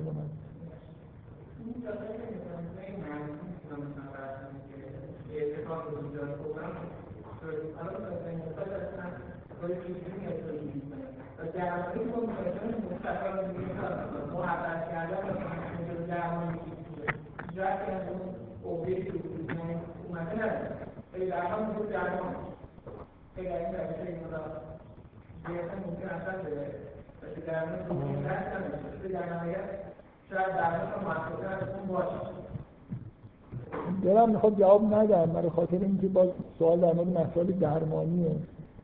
ولی شما اولا دارید با یه مشاهدات بالینی امروزی این حرف رو می‌زنید که فروید ممکنه مشاهدات بالینی نداشته باشه. الان ما روش های درمانی خیلی متنوعی داریم که به نظر میاد جوابم میدم ولی من چیزی نکته مهمی که جلسه صفر گفتم اینه که مراجعه کننده های فروید در اون دوران این تیپ آدمایی نبودن که با این کارا درمان بشن. فروید تئوری خودش برای بیماری های خیلی عمیق‌تری طراحی کرده. وقتی حرف از درمان می‌زنه منظور این نیست که یه نفر مثلا فرض کنید افسرده برید مثلا دلداریش بدید یا یه کاری بکنید مثلا خوب بشه درست آدمایی که بهش مراجعه می‌کنن طرف مثلا دستش فلج شده بود در اثر یه فشار روانی اتفاقایی افتاده بود واقعا شرح بیماری فروید رو بخونید هیچ کدومشون آدمایی نیستن که اصلا به قابل مشاهده باشن. ولی ولی کلا ببینید همونطوری که این سوال شما جوابش اینه که این روش درمانی خیلی توی دیدگاه فروید اصلا مهم نیست برای اینکه اینا بیماری حساب نمیشن به اون معنایی که فروید می‌خواد. یه ایرادی که به فروید می‌گیرن من تعهدم این سعی کنم تا یه موقعی حداقل ایرادای کار فروید نگم همش مثبت صحبت بکنم. ولی حالا یکی از چیزایی که میگن اینکه فروید به دلیل اینکه مطلب خصوصی داشته تو بیمارستان کار نمی‌کرده مراجعه کننده های خاصی داشته در دوران خودش. یعنی بیشتر مثلا با نوروز سر کار داشته بیشتر با اشراف سر کار داشته. نه با همه بنابراین به بیماری بیمارها و بیماری های خاصی در واقع مشاهداتش رو تشکیل می‌دادن که تئوری خودش رو ساخته اکثر آدمایی که ایراد می‌گیرن معتقدن اصولا از رده بیماریایی که بهشون سایکوز میگن مثل اسکیزوفرنی اینا خارج از تئوری فرویدن تئوری فروید کاری نمی‌تونه براشون بکنه. فروید خودش هم خیلی جا تاکید می‌کنه که من بیشتر نظرم به نوروز چیزایی که هیستریه نه همه انواع بیماری ها. ولی جاهایی با, با تئوری خودش به شرح بعضی از بیماریایی مثل بیماری های سایکوز مثل مثلا فرض پارانویا این چیزا توجه کرده ولی به هر حال می‌خوام بگم که در حالی که جواب شما با این نکته میگم که این فراموش نکنید که این بیماریایی که الان ما بهش بیماری روانی اصلا توی دیدگاه فروید مثلا نیستن بیماری حساب نمیشن یه چیزی هم فروید واقعا کم داره مشاهدات بالینی فروید افراد مثلا با بیماری های مثل پارانویا یا مثلا مانیات اینا خیلی چیزه. خیلی محدوده. برعکس یون. این ده سال بیشتر تو بیمارستان بزرگ وین کار کرده و هر جور بیماری عجیب و غریب مثلا سایکوز رو دیده. مثلا کلا همش دارم این تاکید می‌کنم که فرق اساسی یون با فروید با هم دیگه اینکه یون بیش از صد برادر فروید مشاهدات کنه. در هر زمینه. صد هزار تا رویا تحلیل کرده نمی‌دونم صد هزار بیمار دیده بنابراین اصلا مشکلی اون می‌بینی که اینقدر مشاهدات دستی که اصلا از خیر مدل سازی جوری گذشته. بیشتر یعنی شما اون چیزی که در فروید می‌بینید مثلا ریداکشنیست خیلی مشاهدات محدود نگه داشته و تونسته یه مدلی بسازه که اینا رو در بر بگیره.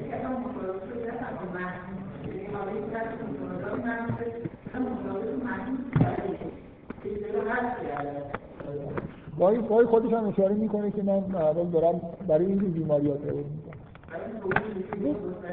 یه, یه لحظه دو یه نکته خیلی مهم در مورد فروید اینه که اینو فراموش نکنیم فروید اولین کسیه که برای مثلا رفت مثلا اولین کسی که یه جوری مدلی داده. که این مدل شما می‌تونید یک مثلا کلاسیفیکیشن هایی داشته باشید انحرافات مکانیسم هایی که انحراف ها رو میدن مکانیسم هایی که بیماری های نروز رو میدن. این منظورم چیه؟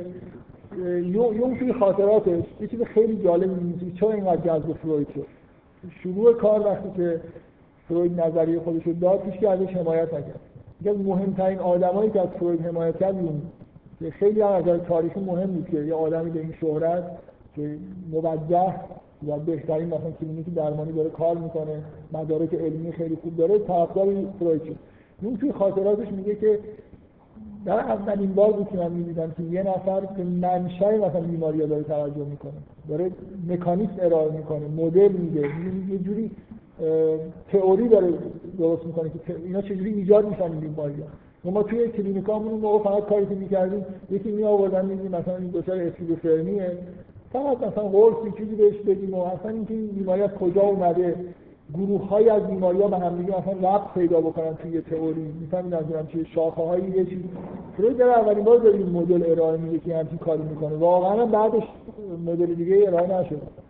همچنان الان هم شما برید توی مثلا برای همین هنوز روانکاوی روانکاوی فروید سر خودش هست. نه لکان نه یون مثلا دو تا روانکاو بعدی هستن و نه آدلر کاری که فروید کرده رو انجام نمیدن. مثلا اینطوری نیست که شما با خوندن مثلا یون یه جوری دیدگاه کلی نسبت به عوامل پیدایش انحراف و بیماری و اینا داشته باشید. ممکنه ممکنه دیدگاه فروید ناقص باشن درست نباشن ولی به هر حال یه جذابیتی داشته برای آدما و هنوز هم داره. اینکه ذهن آدما رو نسبت بیماری و انحراف منشن یه مرتب می‌کنه. یه جوری شما وقتی بیمار رو می‌بینید مثل اینکه یه توی این تئوری جایگاهی داره. می‌دونی دنبال چی باید بگردید؟ مثلا در گذشتهش در حالش. یه خود اینکه این مدل ارائه شده ولی ناقص جذابه. می‌خوام اینو اینو فراموش نکنم. هنوزم که هنوز ما چیزی در حد مدل فرویدی نداریم واقعا. بقیه کارهایی که شده اینجور اصلاحاتی توی اون بخش مدل مثلا رفتار انسان بوده نه مثلا بیماری ها انحراف ها. خیلی اونجا پیشرفتی برای فروید نبوده. خب. یه فکر کنم خصوصی سوال کنم خیلی من